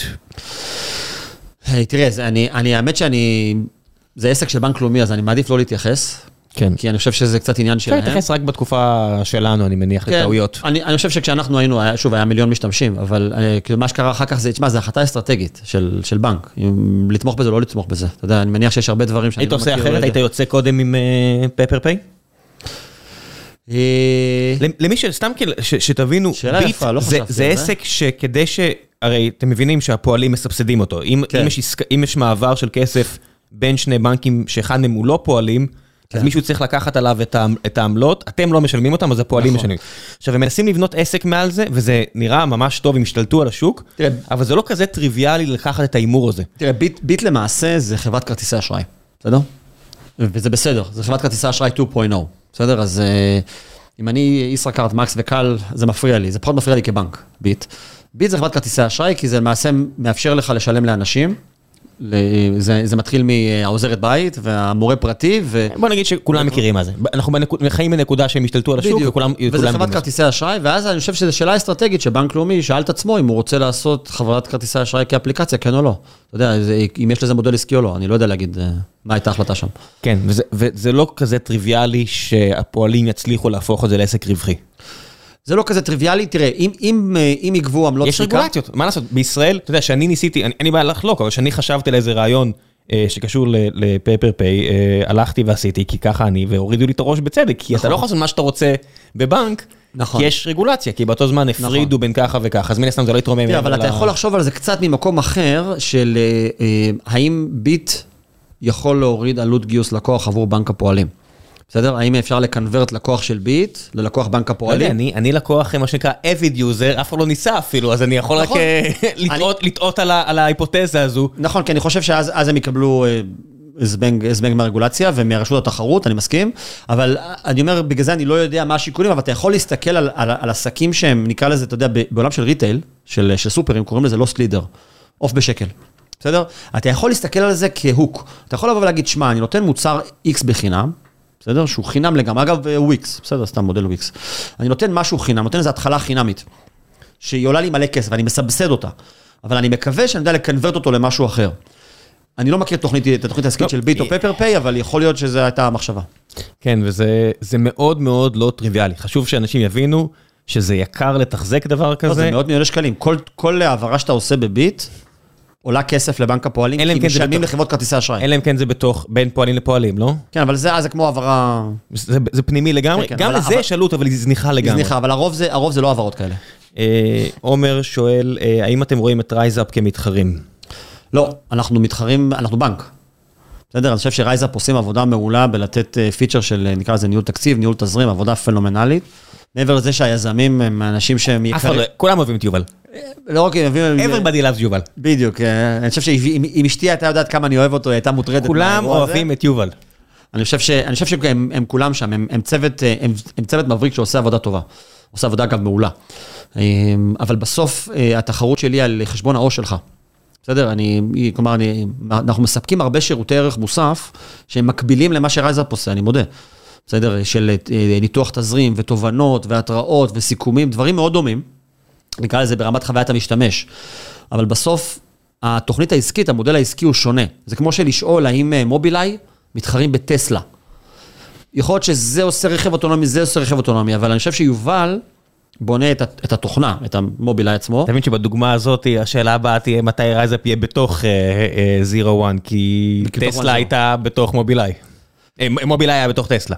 כן, אג, אגב, יכול להיות שבעתיד נעשה דברים ביחד, אין, אנחנו לא מדברים כרגע על איזה שם דבר קונקרטי, אבל בסוף אנחנו אה, בנק, בנק עם רישיון, עם עובר ושב ופקדונות והלוואות, כלומר ההתעסקות היא בסוף במוצרים שלך, אני רוצה שתעבור, שתעזוב את בנק הפועלים ותעבור אליי, בסדר? לא רק אה, עניין של חוויית משתמש מסוימת בניהול תזרים. כן, אמ, אלי גלנצברג שואל, אה, כשבחרתם את השם, הוא שואל על הבחירה של השם, הוא אומר שלדעתו זו לא בחירה טובה, אבל הוא שואל למה, למה דווקא השם הזה. שם זה קשה, אני זוכר שבפפר הבחירה של השם שם זה היה שהיה קשה. מבצע צבאי, הסיפור אז יש הזה. לי, אני, אני, יש את, עוד פעם, את הסיפור הפורמלי, את הסיפור האמיתי, איזה מהם אתה רוצה, אחי? עזוב את השטויות. אז אה, הסיפור, אני יכול לספר סיפור פורמלי על אה, 1-0 זה ניצחון קטן, וזה ניצחון על, של הלקוחות, על המערכת, וניצח, וזה, וזה קצת 1-0 זה, זה קוד וזה בינארי, ונכון וזה טכנולוגי. עכשיו הסיפור האמיתי, בסדר? לבחור שם זה כמו לבחור שם לילד. בסדר? אתה מחפש מלא מלא דברים, בסוף הבטן שלך אומרת איזה משהו, אתה מכיר את זה? אני מכיר, כי בד- בד- בדרך ל- כמו לבית סטרים החולים, אלמנטס, כמו כל דבר, כמו וויקס, כאילו, בסוף אתה אומר לעצמך, תשמע, אתה מסתכל על מלא שמות, שום דבר לא נראה לך מאוד הגיוני, הבטן שלך צועקת איזה משהו, אתה אומר, אתה מסתכל על הילד, הוא אומר, הוא נראה לי 1-0. כן. וככה זה היה, אני חושב שזה, ואז זה הסביר לי, אתה יודע, בדיעבד, הסברתי לעצמי הרבה דברים, כמו למשל, one stop shop לכסף שלך, נשמע לי מאוד הגיוני, יש לך one banker, one price, כי אנחנו אז למה לא-. אז למה לא וואן? למה יש שם זירו? כי זה זירו קומפלקסיטי, זירו האסל, זירו טיים ספנט on זה, אז אז בדיעבד הסברתי מלא דברים. לך. ליגה של 1-0 קטן. ליגה שלך, עכשיו, זה, את השם בחרנו לפני הליגה.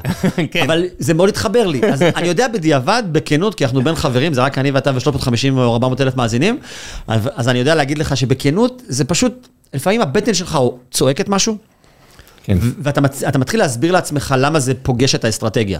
אבל זה לא, אתה יודע, ישבנו ואמרנו שהשם הזה מסמל ביטחון, לא, זה לא עובד ככה. כן, טוב, שאלה אחרונה, אה, איליה שואל, איליה, אני הולך לנסות לבטא שם משפחה, אני מצטער ידידי, אה, למה להעביר 20 דולר לחבר באמריקה עדיין משימה קשה ויקרה? אצ... אצלנו זה עולה אפס, בסדר? זה לא עולה כלום. איך אני מעביר דרככם? הפאונדרים, אז פאונדרים, אה, כאילו, יש לנו כאילו לקוחות שהם פאונדרים, שהם בעצם, אה, אה, תמורת זה שהם מעבירים משכורת ומעבירים פעילות, אז הם לא משלמים, בסדר? זה נגמר. ולקוחות היום בעצם נכנסים לחבילה שב-49 שקל הכל כלול, תעביר לחו"ל כל היום מצידי. בסדר? 49 שקל זה כולל עמלות המרת מטח, והעברות לחו"ל, ודמי כרטיס, והכל הכל הכל במחיר אחד, שזה בערך שליש מה שעולה לך בנק פועלים. בסדר? רק אם, אם אתה נוסע לחו"ל עם המשפחה אגב, לטיול באירופה, אתה בעצם, אה, אתה נותן תרומה של בערך 900 שקל בעמלות כרטיס, שאתה לא יודע אפילו, עמלות המרה, לבנק שלך. בסדר? זה מטורף. מה זה בא לידי ביטוי? אתם, אתם שמים לב שאם אתם רואים מכירה קנייה, זה לא באמת מה שאתם מכירים מהמכירה לא. קנייה הנוכחית, זאת אומרת, קניתם משהו ב-100 דולר, הוא לא באמת יעלה לכם 325 ממש לפי לא. השער היציג, אתם תשלמו 340 שקלים. 900 שקל, זה, זה, זה ממש מגיע, נגיד, של, נגיד 30 אלף שקל משפחה לחו"ל אה, פעם, פעמיים בשנה, זה, זה כאילו, זה לבד 900 שקל. והעברות לחו"ל זה, זה יכול להגיע לעשרות דולרים, אז אצלנו זה הכל בתוך 49 שקל, לא משנה. בסדר, הכל, זה, זה מה שנקרא כמה, אה, הכל כלול, יש, אה, אה, יש אה, דמי שימוש סביר, יש אה, מה שנקרא שימוש סביר, אם אתה תחרוג בצורה קיצונית. בסדר, כמו נטפליקס, אם תשים כל היום פליי בנטפליקס, בסוף יתקשרו להגיד לך, אחי, עצור. כן. יש לך, רגע, אני רוצה אבל כן להתמקד על העניין הזה. הרבה מהשיחה פה הייתה, ובטח גם ההערות האחרונות, אנחנו עדיין מדברים פה על ההנריז. כן. בסופו של דבר על 10-15 אחוז בלחץ מהאוכלוסייה. כן, 85 אחוזים מאחרים. כן. שעבורם כל המספרים שאמרת הם דמיוניים. הם לקוחות שלך בעתיד או לא? הם לקוחות בעתיד, אני חושב אבל ש... זה לקוחות שאתה יודע, יש את- עקומת ה... זה, הרוב המוחלט של ישראל, כן? יש את עקומת האדפשן. בסדר? ואני חושב שדיברנו קודם על MVP ודיברנו על הצד המוצרי שלו. הצד הלקוחות שלו זה know your customer. בשלב הראשון, למי אתה הולך? מה הפרסונות? מי הפרסונה הראשונה שאתה נותן לה ערך שהיא מוכנה לשלם עליו? ואני ממוקד. יש לי את הלקוח הזה, בדיוק קראנו לו הנרי, זה לקוח שמעריך זמן על כסף ומחפש את וייס. הוא מחפש עזרה.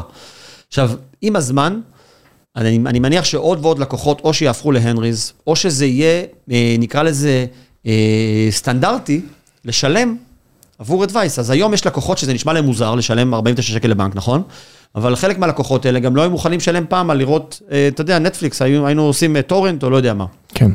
אז, אז אין, אני, אני היום מאוד ממוקד בלקוחות שאני מאמין. בסדר, וזה סגמנט, אני מסכים איתך, 10, 15, אולי טיפה יותר. אבל- לא הרבה יותר. לא, לא הרבה יותר, מסכים, זה לא 80 אחוז. לא, לא, לא, זה לא, זה לא הרבה יותר מ-15. כן, כן, אני מסכים, זה לא הרבה יותר. כמו הרבה מאוד דברים בישראל, שאנשים חושבים שזו מדינה של עשרה מיליון אנשים, אבל להרבה מאוד מסכים. אה, חברות, זה מדינה של שניים וחצי, כן, שלושה מיליון, מיליון, הם. עשירים מאוד ביחס לעולם, מאוד אפילו, מסכים. הם אוהבים להוציא כסף, אבל זה כל המדינה, ש- שכל הבדיחות האלה על אה, אה, אבישי בן חיים, שהוא מדבר על ישראל הראשונה, ישראל השנייה, הוא פשוט הפך את זה לקריקטורה, קצת גרוטסקית לעניות דעתי, אבל זה באמת דבר אמיתי. נכון, וזה בסדר, ואני חושב שככל שאתה יודע בדיוק מי, מי, ה, מי הלקוח הראשון שלך, כן, זה לא בסדר סוציאלי, זה בסדר מבחינתך כבעל עסק. לא, לא, אני מסכים, כן. אני, אני מבין, אני אומר שההפרדה הזאת היא, היא, היא, היא, היא כמעט תנאי להצלחה. כשאתה יוצא עם מוצר, אתה לא יכול לפגוע בשניהם. שהוא everything for everyone, אתה בהגדרה במכנה המשותף הנמוך ביותר ראם. אין מה לעשות. ואז אתה לא טוב לאף אחד. אתה לא טוב ל- לקצוות בטוח. האמצע, אתה גם לא טוב בשבילו, כי הוא, הוא לא מקבל ערך, לא, לא, אני, אני למשל, שאני הוא לא קנה- מקבל מחיר. אני אין שום סיכוי ש... שאני אסחר, שהתיק מניות שלי יהיה בלאומי. שום סיכוי, כי אני מסתכל, אני אומר, אוקיי, זה לא בשבילי. אני באחד הבנק, אחד הבנקי השקעות, כן. לא יודע מה, מנהל שם, נכון. אין שום סיכוי, כי הם לא מנסים בכלל. נכון? אבל מצד שני, אני אומר, הם גם לא פוגעים בכל שאר האנשים, שיש 1.1 טריליון שקל, נכון. שסתם שוכבים, אז הם פספסו גם אותי, למה? וגם את כל השאר. כי הם everything for everyone. וגוף הם כמונו... nobody for everyone. או nobody for everyone, ממש. זה... אם תשאל אותם, יגידו, אנחנו מנסים לתמוך ב-100% מהלקוחות. כן, כמובן שזה עדיין עובד עם 11, אה, עם, עם רווחים מטורפים, כי, כי אין לך לאן ללכת. כי אגב, לא היה תחרות. לא היה תחרות, ובבנקים, אתה חייב חשבון בנק. זאת אומרת, זה לא משהו שאתה יכול להגיד, אני לא נכנס לתעשייה הזאת, אתה יכול, אתה יכול לבחור לא להיות במשהו, בבנקים אין, אז אתה חייב חשבון. בגלל שאין לך לאן לעבור ואין תחרות, אז אתה תקוע. כן, לא, לא היה תחרות. אתה יודע, אני אה, שכחתי את הארנק אצל אחי הגדול יום שבת שעברה. בדרך הביתה, הוא מתקשר, אנחנו כבר בתל אביב, הוא גר במזכירת בית, הוא אומר, תחזור, תחזור, הארנק שלך. אמרתי, עזוב, אני אקח אותו בהזדמנות. בשבוע הזה, הטלפון. רק גוגל פיי. בטח. אחרי שלא הייתי עם גוגל פיי עד השבוע, אשתי צחקה עליי, תתקדם, אמרתי לה, לא יודע, לא, לא, אני מעדיף אה, זה. אני לא חוזר אחורה, עכשיו, זה די ברור שזהו, נגמר הסיפור הזה. לגמרי, לגמרי. אבל תראה איזה, אגב, איזה דוגמה, אגב, זה מעניין, אם, אם, אני חושב שעם גוגל פיי היו לוקחים לך אה, חמישה שקלים בחודש על התשלום. הייתי נוסע לאח שלי. מה? הייתי נוסע לאח שלי. אבל אני חושב שיש הרבה לקוחות שאומרים, כן. חמישה שקלים בחודש בשביל לשלם עם הטלפון, נשמע מדהים. נכון. ברור. אבל, אבל הייתי נוסע, אתה מבין? אני, זה, זה ניסוי טוב, אני לא יודע. אגב, אבל... זה ניסוי שאני, שאני מאמין בו, אני חושב שזה ניסוי, זה גם, זה גם ניסוי בריא. אתה יודע, אני לא אוהב, אה, אני לא אוהב מוצרים שאתה המוצר. אתה בטח דיברת על זה עם אנשים אחרים. אני, אני, אני יש לי גם בעיה אידיאולוגית עם זה, יש לי בעיה עם זה. אני מעדיף לדעת על מה אני משלם, תיקחו ממני כמה שאתם רוצים, אני אבחר להיות או לא להיות. אני, אני רוצה לשם בחירה. אני לא אוהב להיות המוצר. אל תהפכו אותי למוצר. אין לי בעיה שזה יהיה פשוט מודע. במודע, אבל, אבל נגיד בבנקאות זו דוגמה טובה, כי אני לא יודע אפילו כמה אני משלם. אתה זוכר נכון. את הסוד, את הסוד הגרעיני? אם הייתם אומרים לי, זה מה שזה עולה, זה המספר, אתה יודע מה, take it or leave it. תשאר פה, הולך לבנק הפועלים, הולך לבנק לאומי, all good. אבל אתם לא אומרים לי. הכל מוסתר. אתה יודע, קצת כמו במקומות שבהם משתמשים בדאטה שלך בכל מיני דברים כאלה, אתה יודע, בצורות כאלה דארק ואחרות. פטרנס כאלה ואחרים. אני, יש לי בעיה עם זה. בוודאי, צריך להיות בעיה. אה? צריך להיות בעיה. אז, אז אני, חושב שה, אני חושב שהעולם עובר משם, אתה יודע, אני לא אה, נביא, כן. אבל, אבל חמש שנים אנשים מודעים לזה, אנשים שואלים, יותר ויותר חברות, אין לי סטטיסטיקה, אני בטוח שלך יש יותר ממני, עוברות לחומות תשלום במלא מקומות. עזוב, דברים עולים כסף. הבחירה פה, כל אחד שעושה את הבחירה שלו, אבל אנחנו מדברים פה עכשיו בפודקאסט, שאני אה, מסתכל על כל דבר בתור, אה, מעדיף להסתכל על כל דבר בתור עסק ולא רק בתור כיף, אז הבחירה שלי הייתה בין חומת תשלום לבין חסויות. נכון. הלכתי לחסויות, זו בחירה שלי עם כל מה שזה כולל. זה בסדר, אבל אבל פה אני חושב ש... אני צורך הרבה תוכן של, שהוא גם פודקאסטים בתשלום, בן תומפסון למשל, הפרשן הכלכלי נכון, האהוב עליי. נכון. אני מעדיף לשלם ושזה יהיה קצר ומדויק וערוך. ו- מסכים. זה בסדר, זה- שני דברים שונים, כן? אני אוהב כאלה ואני אוהב כאלה, אני אבל אני מבין את ההבדל. נכון, אבל אני חושב שגם, גם- אני חושב שגם אצלך באיזשהו מקום, בגלל, בגלל שה... אני צריך את הריץ', אני רוצה שכול- אני רוצה שכמה שיותר. יאזינו. אבל אני, אני חושב שזה, זה, זה, נקרא לזה, התעשיית התוכן היא תעשייה טיפה שונה, אני מסכים בגלל ה reach, בסדר? אבל אני חושב שאני, כי נקרא לזה מוצרים או שירותים, אתה יודע, בנקאות, ביטוח, כן. דברים כאלה, אין ברירה. זה העולם הזה שבו אין לך מושג מה קורה, ושמים עליך ערפל, זה פשוט נעלם, נגמר, זהו, over. יאללה, ובנימה זו, תודה על הכל. שיהיה המון מאוד המון המון המון. בהצלחה. תודה רבה רבה רבה. ביי ביי.